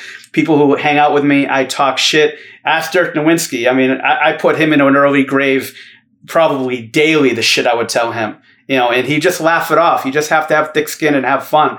And like, I don't want to be on a podcast that it's fake. Most podcasts are fake. You, you, you see the people who run those podcasts in real life, they treat people like complete dog shit mostly, and they don't have time for people. I do. I try to have, strike up conversations and talk shit. You know, I like, that's what I do. And that's what Bogues does. And that's why I want to be here because it's a real it's a real sort of environment. It's not fake. You know, this is the way we do it. And I apologize for people who think I do swear, but I'm not like I do swear and I am vulgar, but I'm not like obscene. There's the difference, in my opinion, be, between talking shit and swearing a lot and being obscene and saying some stuff that's like cringe-worthy. And we've been around those people, and it's you know whatever. I'm not going to apologize for it. I'm like Popeye. I am who I am, and I'm not apologizing for it. But you know, like I said, I'd rather be that guy and just be open about it, and rather than that God fearing man that cheats on his wife and sends out you know dick pics to strippers. I think, I our, I think our swearing guy. our swearing is a warm and, warm and cuddly type of swearing though. You know, so we have to give ourselves some kudos there. We're, we're not we're not uh, getting guests on and, and motherfucking them and all that. It's a war, it's a warm and cuddly banter type, and we have fun with it. Um, and I don't think it's a huge deal. I mean, if kids are listening that are 11 and 12, and you got parents that are listening to the podcast with them, you know, you can explain the context of swearing. There's there's a difference, and and everyone swears. Kids swear. You know, everyone swears. It's, it's a lot of it comes down to context and what you mean by it. Um, and we're we're we're yeah. doing it more of a a ball breaking type aspect rather than trying to actually insult people. So keep enjoying that. We appreciate that feedback. Now we have a very special guest pro, a potential NBA lottery pick in, in next year's or next season's uh, NBA draft. Josh Giddey. We have a Q&A coming up. We're going to break his nuts a little bit, but let's just touch real quick on on how you think that went as we lead into it. We've already done it. Um, I think it was fantastic to hear um, us break down kind of his thoughts. We put him in a, in a few um, interesting situations with some questions about how he'd handle different things. We also learned about his journey as a junior and very well spoken. I can't can't speak more highly of him. Very well rounded kid, and you'd hope he would be going into an NBA draft, he must have fantastic people around him that have advised him because his interview was fantastic for a young fella. And I really, really enjoyed it. What about yourself? Yeah, I enjoyed it. And, and what I wanted to do with that is I knew you were going to touch on his career, his upbringing, his junior play, and people around him. And what I wanted to do is ask him questions that he's going to see in draft meetings,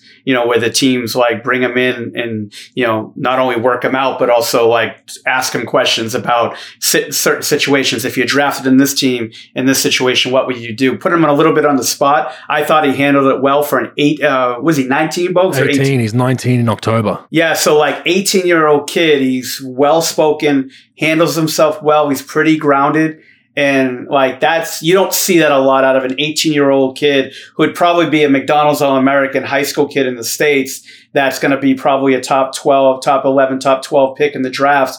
And I thought he handled himself great. He was pretty cool to talk to. There's cool stories, and it's a you know cool way that he sort of communicated how how his journey's gone so far. I thought it was good. So without further ado, here is that interview. I hope you enjoy. All right, so we've got a special guest today, um, one of the brightest prospects in Australian basketball at the moment, a potential 2021 NBA lottery pick, not just a draft pick, but a lottery pick has really surged in the boards lately. Adelaide 36's star guard, Josh Giddey, welcome to the show. Thanks, Bo. Thanks for having me on.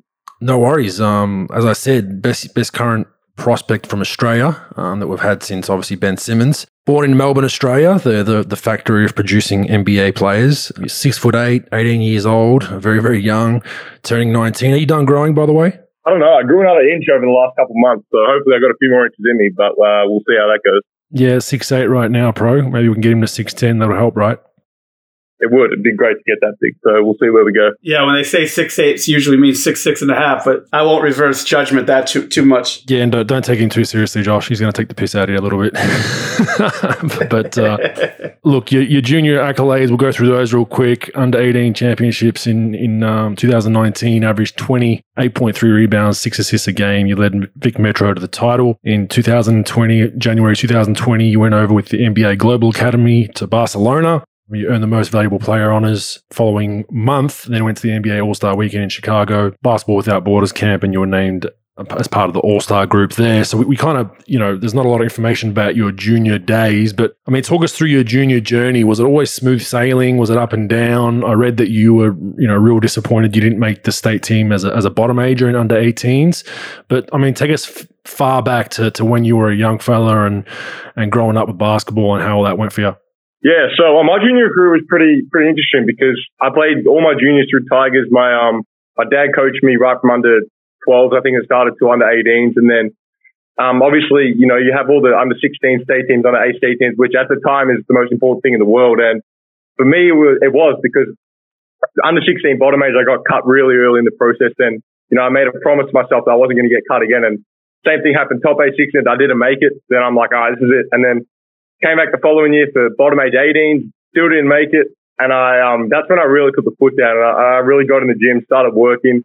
I knew I had to improve my game to, to make the next state team. And then, um, when the next tryouts rolled around, I was ready for it. And that was finally the first team, first state team I made. And, um, you know, I happened to have a pretty good tournament in, in Townsville. Uh, we won the gold medal there. So, you know, my junior career through, through the state ranks and the junior ranks was, I was always kind of, you know, in the middle crop of players. I was never, you know, a standout player, but I was never, you know, right down the bottom. So I was kind of uh, in that middle crop of, uh, of guys. And, um, it kind of motivated me to work because I wanted to be at that top end of players and, and kind of get the recognition. And I think uh, top age 18s, I finally got that recognition that, that I was working so hard for. So um, it was good to see that that work pay off. Yeah, I think we we we see that pro very very often as well. Um, a lot of the kids, a lot of a lot of players in the NBA kind of come on very very late. I know a lot of Australian kids were the same. I mean, Ben was Ben Simmons, kind of a freak that just dominated all levels for the most part. But but most of us, you know, Joe Ingles, Paddy, myself, Bainesy, um, yep. you know, we came on very very late, and I think it's a blessing in disguise. As much as we hate it when we're in the moment, um, I think coming through those processes, if you know, arguably, if you would have made that under 16 state team, you know, would you have potentially worked as hard and, and put as much effort in yeah, later exactly. on in your in your junior career? Yeah, no, that's that's exactly what I think about. I was I always used to think about, you know,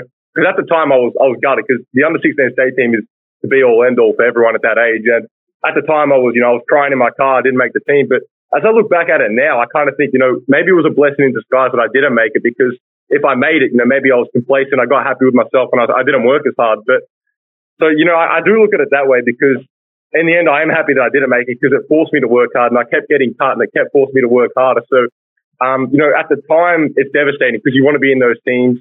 But when you look back at it, when you get older, you kind of realize that they don't mean, you know, making under 16 team, state team doesn't mean anything for the long run because you see a lot of the guys that make those teams, they don't, they stop playing basketball after, you know, two years later. So, um, it is a blessing in disguise for me personally because I think if I did make those teams, I think I, I don't, I don't think I'd be where I'm at today. So, um, you know, as I look back at it, I'm pretty happy I didn't make them team. Yeah, Josh, like when people are going to ask you about your early years, I mean, not just us, but like NBA teams and, you know, when they bring you in for draft evaluation.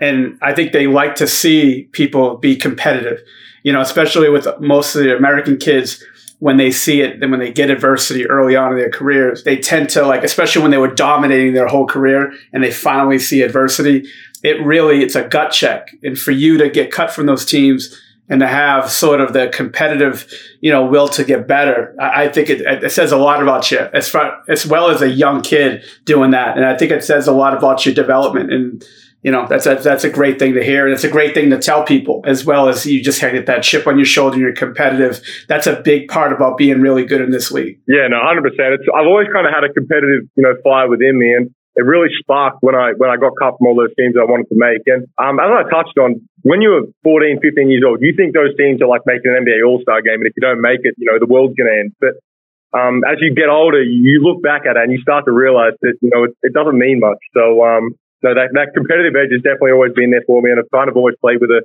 a bit of a chip on my shoulder. Yeah, and tell us tell us just about growing up. Um, you know, you, you have a really high basketball IQ, which we'll touch on a bit later. But is part of that just being dragged along with the old man at practice? We, were you around a lot as a kid around around the Tigers, around Andrew Gaze, Lanard Copeland? The, the, the, you know, your, your, father was a huge glue guy, part of that team. Kind of did the intangibles and the nitty gritty stuff that obviously the stars wouldn't do, and that's why they were so successful. But I assume you were dragged on a lot to, to those practices and, and just picked up the game that way. Yeah, hundred percent. Because ever since ever since I was you know, I can remember two or three years old. Dad came straight from playing when he retired and he moved straight into a coach role with the Tigers. Then ever since I could really dribble a ball, I was always in practices, you know, running around, kind of annoying all the guys at the holiday camp, seeing everyone. So I, I was kind of heavily involved with it right from a really, really young age. And um, that's kind of where I think the IQ comes from because my dad and, and Drewy, they coached me all through my junior careers and they taught a really kind of team orientated system. And I think, you know, it's a really pass first dominant system. And that's kind of where my passing ability comes from, I think, because I've done it since I was 10 years old right until now. So, um, having, having Drewy and my dad coach me was, was kind of the best thing for me because they were obviously two very smart players. Obviously, Drewy's the, the, um, best, best ever to play in the NBL. So to have those two with me through, through my junior careers was um, very beneficial. And for those those not familiar, um, Warwick Giddey is uh, Josh's father. He played in the NBL, had a really long great career, won some championships, um, played in the late 80s and, and retired in um, the early 2000s, but uh, predominantly with the Melbourne Tigers, started out in Wollongong, but that's what we're referring to when we go there. But um, give us a reason why, I've read a little bit about it, but you chose the NBL and the Adelaide 36 specifically over over college. Um, what, what was the reasoning? Was it your decision solely? Was your, were your family involved? Do you have someone mentoring you? How did that all work out to, to come to, to fruition? Yeah, um, that was a really tough decision for me because I was, you know, early on, I was like really adamant on college. I was 99% college. And then I went on a visit to um, the University of Colorado and I was, I came, I flew home and I'm like, all right, I'm going to commit. And then I was, you know, 99.9% committed there. And then I got back and I started talking with some people and then thinking about it more. And, you know, I decided the NBL route was going to be better for me just in terms of, you know, being able to stay home. My family's here. I, I get to play, uh, with grown men in a professional league. Um, with so many eyes on it at such an early age. And I think it was going to, you know, fast track my development. So that was kind of the reasoning behind that. But it, it wasn't an easy decision at all because ever, all the times I went with the NBA Global Academy overseas on those trips, it was all college coaches recruiting. So all I ever spoke to was college people and coaches and, and all that kind of stuff. So I was really, really locked in on college. But then, um, you know, I, I kept tossing and turning and it wasn't an easy decision, but mum was really, she was really set on me going to college as well. She, she didn't really want me to go the NBL pathway. But then I, well, I kind of talked her out of it and she came around to it later. And I think he's pretty happy with it now. Yeah, definitely, definitely a good decision. That's that's worked out well, and um, I think it's it's a hard one when you're when you're at that age because every every college coach, as as pro would know, tells you everything you want to hear, and and um, that you're going to be this, and you're going to be that, and we're going to cater towards you, and, and it can go either way in college. To be honest, you can you can all of a sudden have a coach get fired mid season, you can have a, a program change, you can get over recruited, which happens to guys. So I think you you made the right decision, and, and, and playing against grown men, um, I think that's going to be invaluable to you and and your process. And I think it's it's arguably helped you um, not having to transition to a new country, a new system, probably a, a crazy college coach, um, depending on where you went to. Although although Pro does think your uh, your coach is a little nuts, right, Pro? Oh my god, he's like a fucking villain from a Jason Bourne movie. I, I mean, he's like he's a he's a he's a, like I watched him last night. I was half falling asleep because it was like three thirty in the morning here.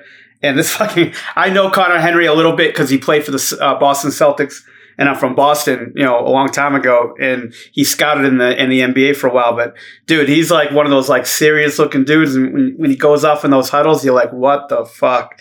And then go going off on those guys uh, on that clip a couple of weeks ago when uh, said, you're dribbling. over dribbling, you're over dribbling, the fucking water boys over dribbling. That was pretty funny. How have you how have you transitioned to that? Um, just just being a professional on a daily basis, obviously coming from from the academy up in Canberra and, and where everything's kind of uh, you know somewhat catered towards you and and your needs. Where all of a sudden now you're a professional, you got to kind of be much more self sufficient. Um, are you, you is your family in Adelaide? How are you handling all the off court stuff and the transition? Yeah, it's um at the start. I mean first off, I think the academy does a good job of kind of incorporating a professional environment in Canberra. So that's kind of it. Kind of helped me transitioning into the 36er kind of group. But um, at the start, it was tough because you know I've always come from junior. You rock up to training two minutes early, put your shoes on, and get some shots up and leave. But here, it's like you got weights, you got training, you got video, you got extra sessions after, before. So it's a complete different world. And I think um, at the start, it took me a while to get used to it and, and kind of get, get get into the groove of it. But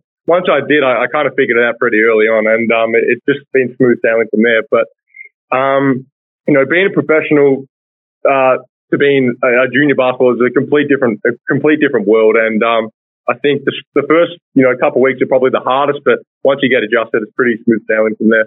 Yep, from directing a you know player development for Dallas for six years and sort of getting rookies when they come in, you know, as far as getting in a routine every day. I think that's one of the most important things that any rookie could have. It didn't matter if you're, you know, a second round pick, first round pick, lottery pick, having a routine, you know, working for guys like Kobe Bryant and, and, and you know, Rajon Rondo and, and, guys like that that are very, they think the game, they, they're invested in the game. Um, routines every day regardless of how you're playing, I think are really important. Take us through your routine daily that you go through as a professional now. You know, like just take us through a regular day, uh, a non-game day, like a practice day, maybe getting ready for an opponent um, in the next day or two. Take us through a regular day for you and, and sort of the importance of that for your, your development. Yeah, so um, a regular day would probably have weights at nine o'clock and then probably nine till 10 ish and then Uh, the, the stadium's only a couple minutes away, so we head over there. Um, so, and then usually we'll, we'll, most guys will get a workout in before practice. Then we'll watch video, come back on the court and have our main session. And then that'll probably be about two hours. And then once the session's done, you know, guys will hang around, get another workout in after, get shots up. Um, and then guys might go see a physio, go to a recovery center, uh, do all that extra stuff outside of practice after. So, you know, most times the days don't finish. They, they start at maybe nine o'clock and they finish at about four, four thirty. So it is, um, it's not just, you know, get in, get some shots up, get out. So the, the days are actually longer than what people might think. And, um, it's a, it's a full-time job. So, you know, the, the day in the life of basketball is pretty similar in terms of work hours to someone that sits in an office. So um, it's a, they are long days and they're tough, but they're rewarding. And I also read that Donald Sloan um, pulled you aside after a session. Is that is that correct? Just take us through exactly what happened there and kind of your, your foray into welcome welcome to the professional world. Yeah. Um, so I was like after a practice one time, I, I just went and sat down, and Sloan came over to me. He's like, you know, what are you doing? I'm like, oh, you know, practice is done. I'm just, you know, gonna head home, and then. That was kind of my awakening to the professional world. And he, he got me up, he took me to the backcourt and we worked out about 45 minutes and I was just dripping in sweat by the end of it. And that was kind of my, you know, welcome to the professional world moment because it just shows you have to work before and after practices to get to where you want to get to. And, and Sloan has been in the NBA and he's get, he's, he's been where I, I want to get to. And, you know, he, he's kind of showed me the ropes while he was here to, to what he did and what he's done to, to get to where he has. And, um, you know, just, just doing the extra stuff. It's, it can't just be the team practices and the team weights that, that will get you to where you want to be. It's it's all the little extra stuff that gives you an advantage over all the other guys chasing the same dream as you. So um, that was kind of what he taught me. Yeah, well, we'll also noticed. We'll run through your stats real quick. You're, you're currently at 11.2 points, basically seven and seven. You're basically 11, seven and seven a night. One thing I noticed is your three point shooting. Um, obviously, people were asking questions about that early in the season. Some teams were kind of messing with you a little bit, daring you to shoot it, and um, you didn't look that comfortable in the first couple of months of the season. But I've noticed a dramatic improvement over this last month watching you where you've you've now got it up to a respectable 33%. And that's you know, the good thing about that, people don't understand, is that you've come from a long way back. You, I think you were shooting in the 20s at one point early on. Yeah. But what I've noticed is you're, you're comfortable now stepping into it and shooting it. You're shooting it off the dribble. You even you've even shot a few step backs. And I believe yeah. it's a testament to, to you putting in more time and realizing, hey, there, there's a, a, a little bit of a weakness here in my game that I need to address and needs to be better than than it is. And talk us through the process you went through mentally to to fix that, and then obviously the work you've put in um, behind closed doors. Yeah, that was um that was a big thing for me coming into the season. That was kind of a knock people always had on me was my ability to shoot the three. And at the start of the year, you know, I, I was reading a lot of stuff, and I was kind of letting it get into my head. And I was, I think I was one of twenty at one point, and you know, I was really worried. Every time I shoot, I'm like, oh, this has to go in, or the percentages are going to look bad. And I was, you know, I was worried about what people were going to say and think about me. But then um, I think I had a game where I was I was four. I think it was in Brisbane one night, and I, I shot it horribly. And I um I text I think Drew texted me and he goes he said you know it's tough right now, but it's a mental thing, and and that's the thing I really realized. It was all in my head, and then I um I started getting in the gym with Jamie Perlman, our assistant coach, and I said you know this is something I really got to work on. And um ever since then I've kind of just I've not cared about whether it goes whether it makes or misses. I've just you know shot it shot every shot like it's going to go in, and that was the big thing for me. It was kind of the turning point. I think there was one game I hit a few threes and I'm like, oh, I, can shoot the ball and I've always known I can shoot it, but it's just been a, a mental battle for me. And, um, you know, in the last month, I've, I've, been shooting the ball, you know, much better than I was at the start of the season. So, um, I think it was just a confidence thing. And once I saw some, a few go down through the net, it was just, you know, kind of uphill from there. Josh, you got to understand, especially where you're going in the next, you know, in the next 12 months it has to be something where you just, as long as you're technically sound in your shot and you feel comfortable and confident at it, you have to be not too high and not too low. You just yeah. got to be able to shoot it. Like, you know, you talk about players that don't like shooting the three, that don't shoot a good percentage. They don't even want to shoot it. Yeah, the exactly. biggest thing. Yeah, the biggest thing for you is to step in at every shot, regardless if it goes in or not.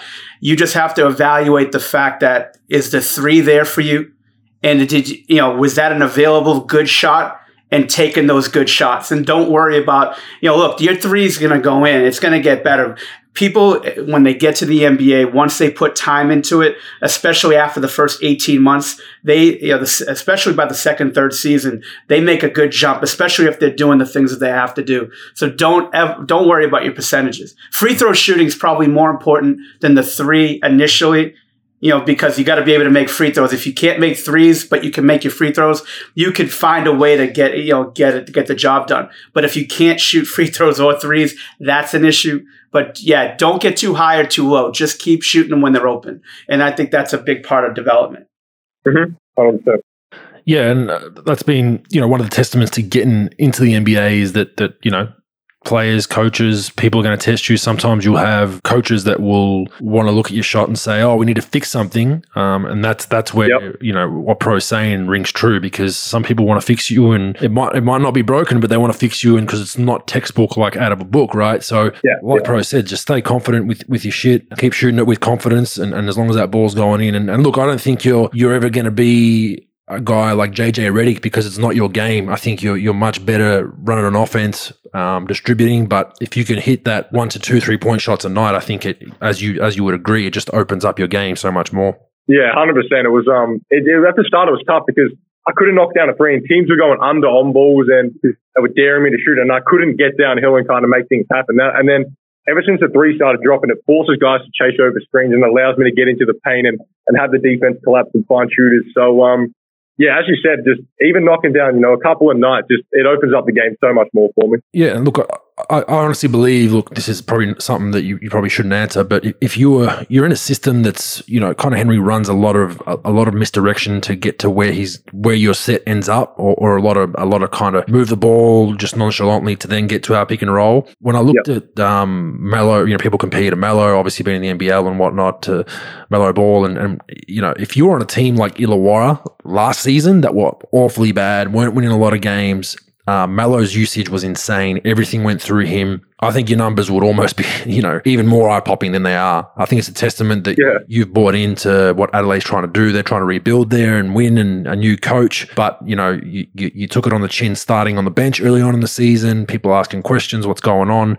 I think that's a testament to what you, you know, what you've done um, from a professional standpoint is you, you, never bitched or complained about it. You could have easily been, as pro knows, like a lot of kids in college these days, one bad month, they want to transfer. You stuck it out and I think you're having a phenomenal year. But I will go on record and say, say if you were playing for that Illawarra team, we'd be comparing your numbers to Melo's of, of, of, last season just because your usage would be up. Where I don't think you're getting as much of that usage in the way Conner Henry, um, you know, coaches. Yeah, it's um obviously Melo Melo's situation was a bit different to mine because you know obviously his team didn't win a whole lot of games and the, the offense was solely ran through LaMelo. But the luxury that I have is I'm playing with you know Isaac and DJ, two of the best bigs in the league. I've got Brandon Poole, who's an NBA you know wing, Sunday Dech's you know, another stud. So I have these, you know, great guys around me that I don't, it doesn't have to solely rely on me to do stuff. So that's, a, I think it's a luxury for me. And I think the good thing for the 36ers is, you know, we, we struggled midway through that season. We had a, you know, a rough stretch, but I think we're back on track now and we're, and we're trying to make a, a, push for the final. So,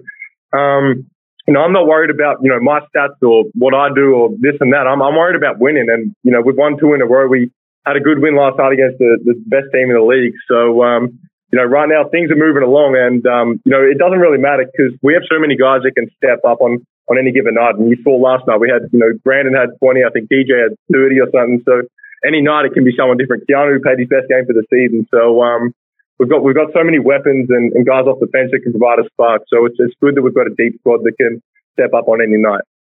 And Josh, you know, it's a lot better. Believe me, it's a lot better doing it the way you're doing it rather than having a team where they run everything through you. I think it's big with it stunts NBA players' development early on, where they come, you know, from college, they're like the LeBron James of their team. Every play is run to them. They take 25 shots a night. They're just on the ball constantly. The way the NBA is played, as you notice, that point guards come in in the league, they play on the ball, they play off the ball. You know, you you know, it, not everything's run to you. You got to cut, you got to play off the ball, you got to play defense.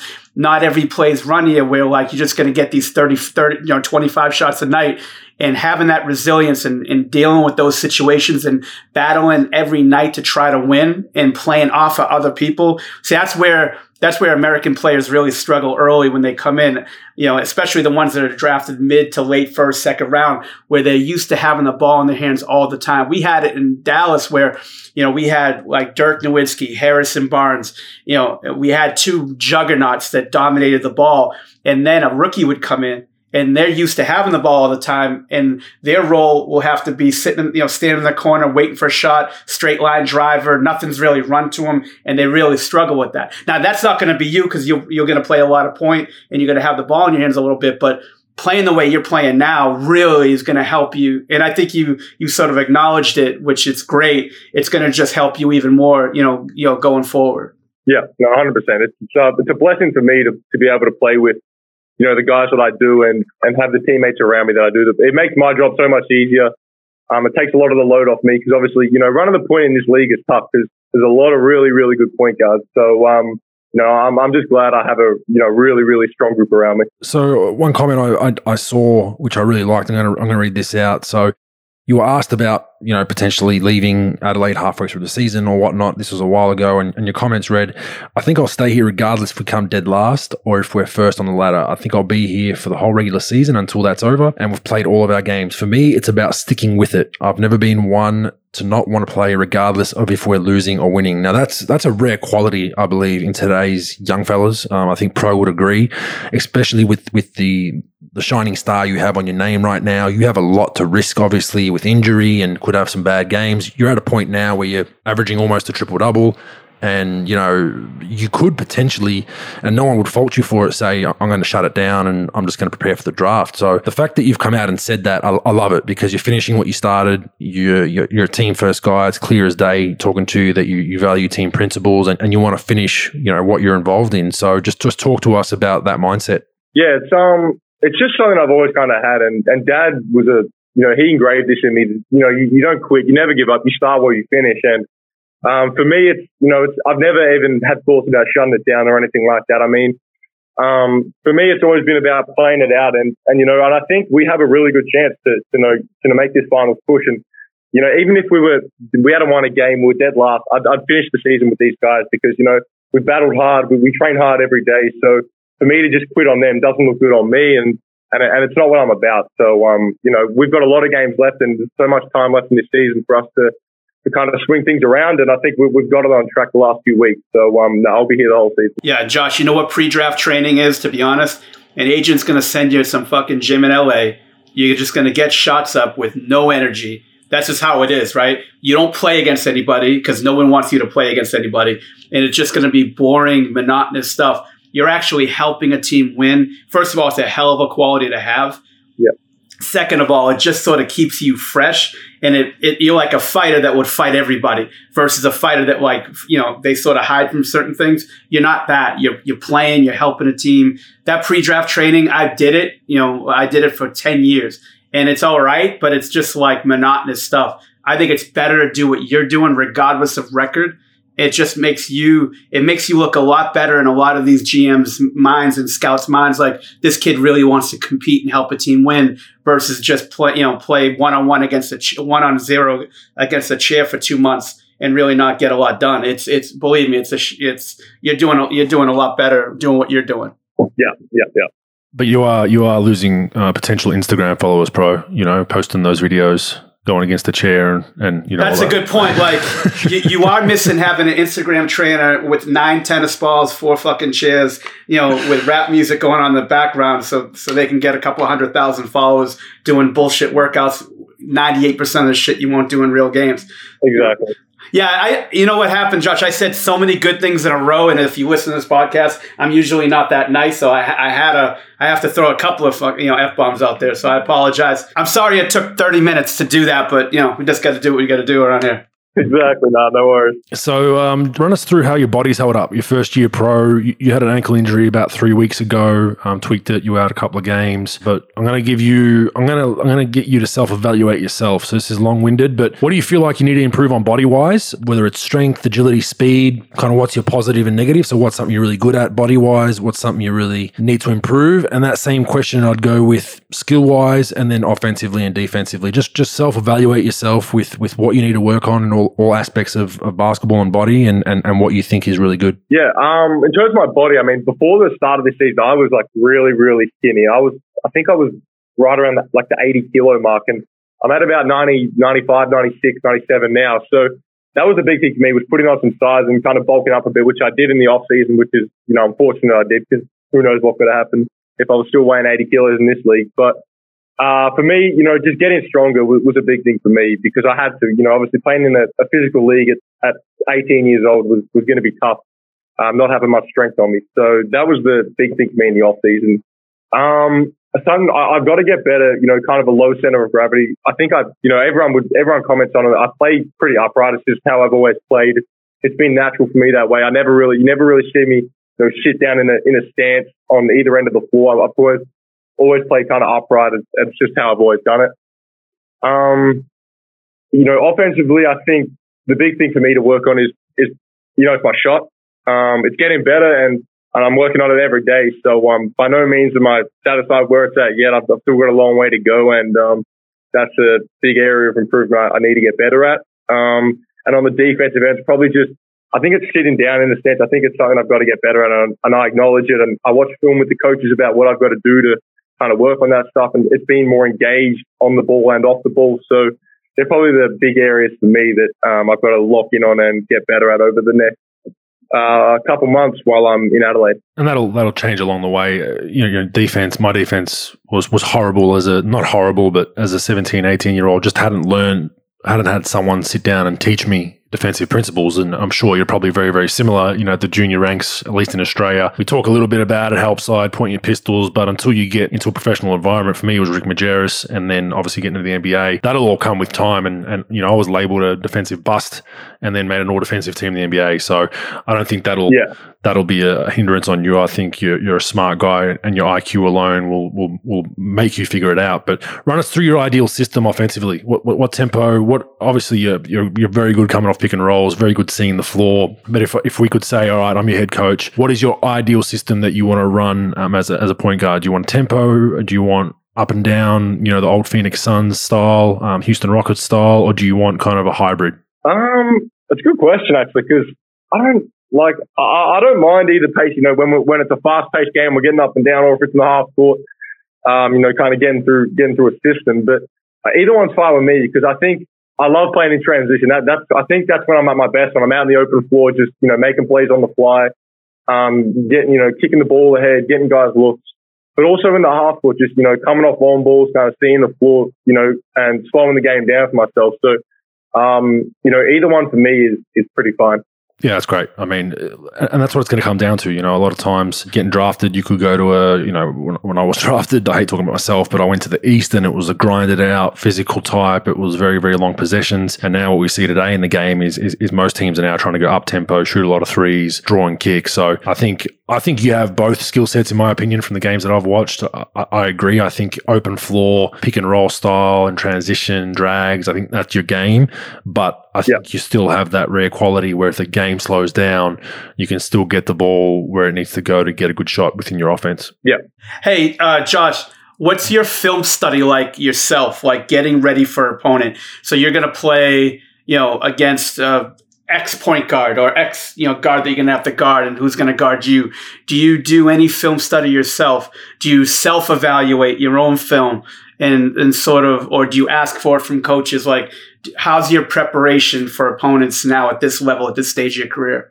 Yeah, no, it's, it's actually pretty good, I think, because the night before, to say last night we played Perth, the night before I watched Perth's latest game, and I and I watched. Obviously, I knew Mitch Norton was going to guard me, and I kind of just watched how he guards and stuff like that, and then I I try to pick it apart and kind of just dissect it and see, you know, where I'm going to be able to, you know, attack them, what they do on, you know, on ball screens, how they, you know, react off the ball, stuff like that. So I usually watch the, the team and the, the, the guy that's going to guard me before the night before we play them.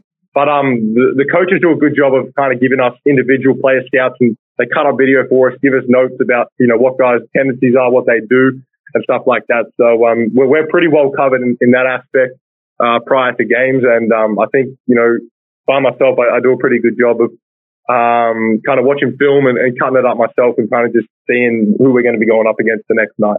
For your own development, okay, in my opinion, you got to know this on yourself and the players you're playing against. Why did you play well? And why didn't you play well? So, like, if you struggled struggled in pick and roll, don't accept the answer from a coach or yourself saying, oh, I'll just play harder next time. You got to dissect the film, figure out the mistakes that you made because mistakes are great in development. Don't, you know, a thousand percent. but you got to figure out why a player plays well and why they don't, especially when you're scouting against them.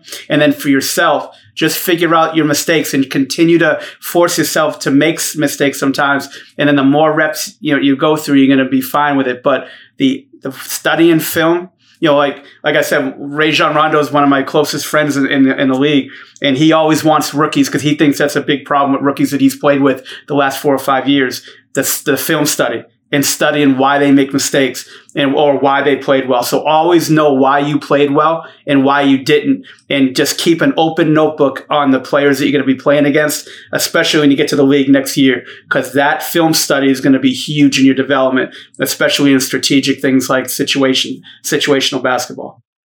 Yep. All right, Pro.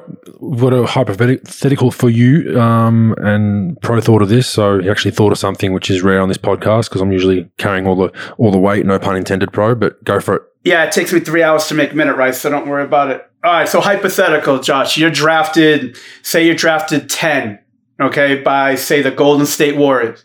Yeah. Now you got to play with Steph, who plays you know mostly on the ball. Yep. You've got you know and now you're going to have to share you know time a lot of you know have a lot of time off the ball and play in a situation like that in a system like that.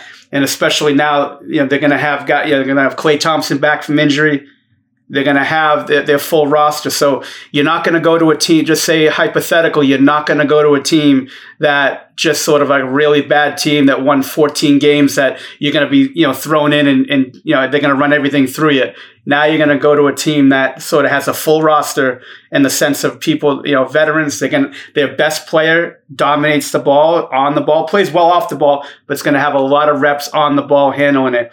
How are you going to sort of navigate your way through that system where you're going to be playing off the ball a little bit? And then, you know, obviously, obviously when he gets out of the game, then they'll probably shift you back on the ball. But how are you going to handle a situation like that?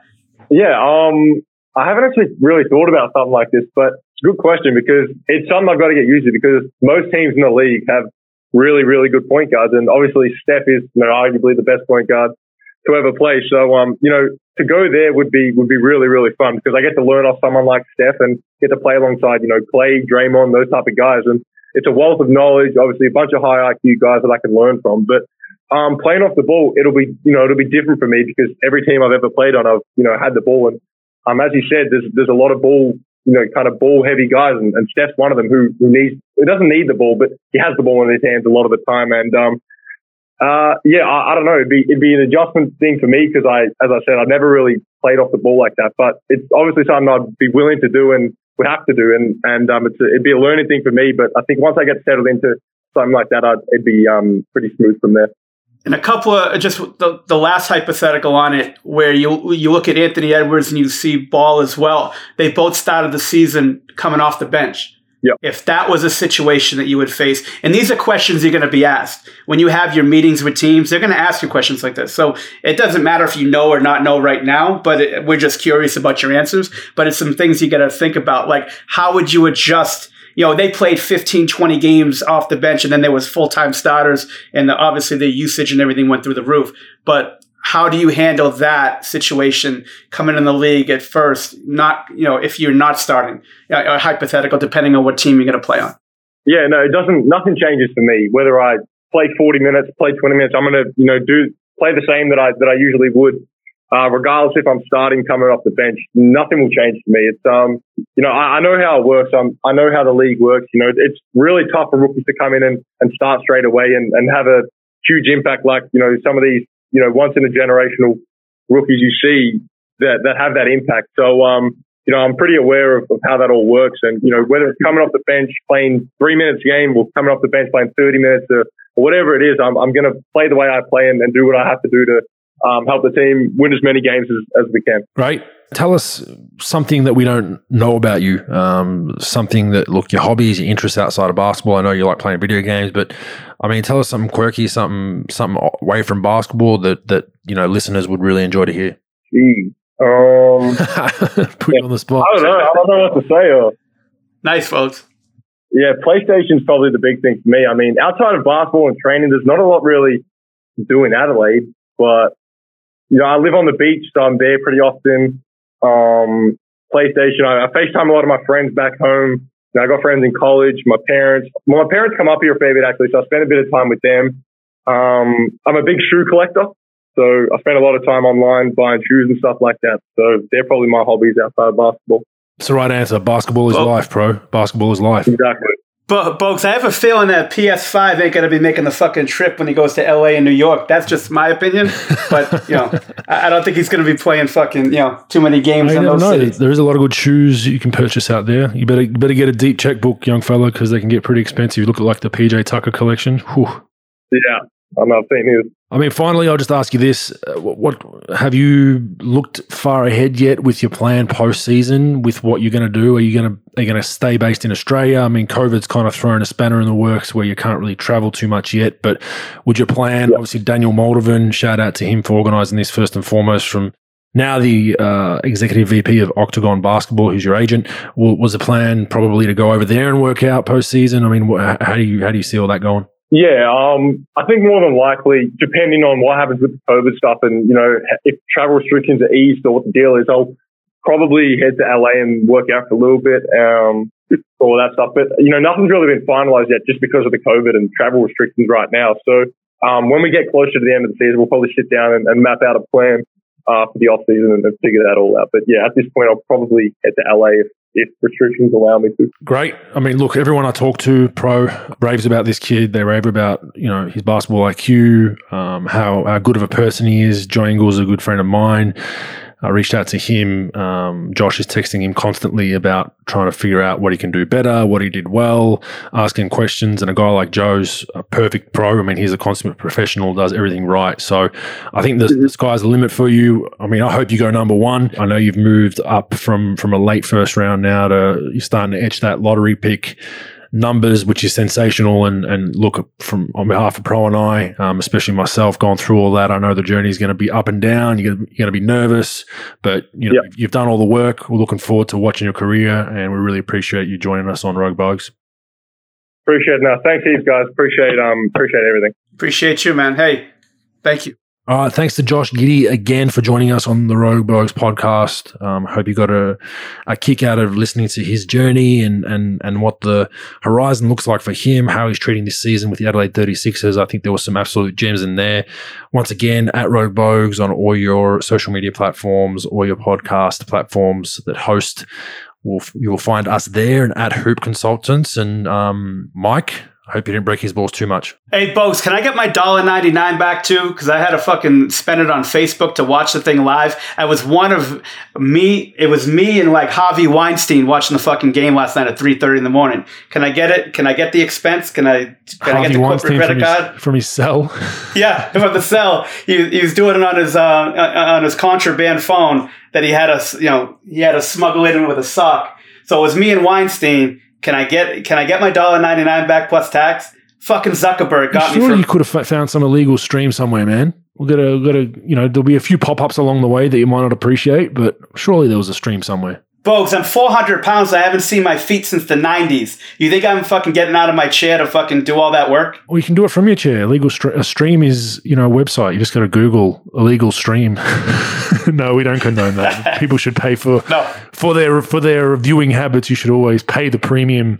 Don't be like sixteen year old bogues and try to find everything illegally. That would be um, frowned upon. But that is a cool way to watch NBL games. I don't know if all the NBL games are like that. If you put people in the United States trying to watch Giddey play, I'm sure they're going to do that more. You know, they're, they're going to put his games on. And they, I didn't think I was going to get charged. I just thought it was going to be a, um, you know, like a 199. I mean, not no fee at all, just a Facebook Live. But like 20 minutes before the game started, of course, $1.99 you had to pay for it. But I'll tell you what, it was a great stream. You got the telecast. It wasn't just it wasn't just a video and no audio. It was pretty good. I, I thought it was uh, $1.99 well spent. Oh, you're not. What are you getting for two dollars these days, mate? Nothing. Cheeseburger, motherfucker. A dollar menu still around, uh, you got to stay away from that one. You got to stay away from that one. But uh, Ironically enough, I haven't eaten meat in about five years. I know it, I know everyone's gonna say fuck off and I'm lying, but that is true. well, yeah. Besides hot dogs and burgers, Yeah, you know, they're vegan. why not? You can get the plant based shit these days. Sure. Anyway, we can go Yeah. on forever. Thanks again, Mike. Thanks again to Josh Giddey for joining us, and we'll see you next week. Thanks, guys.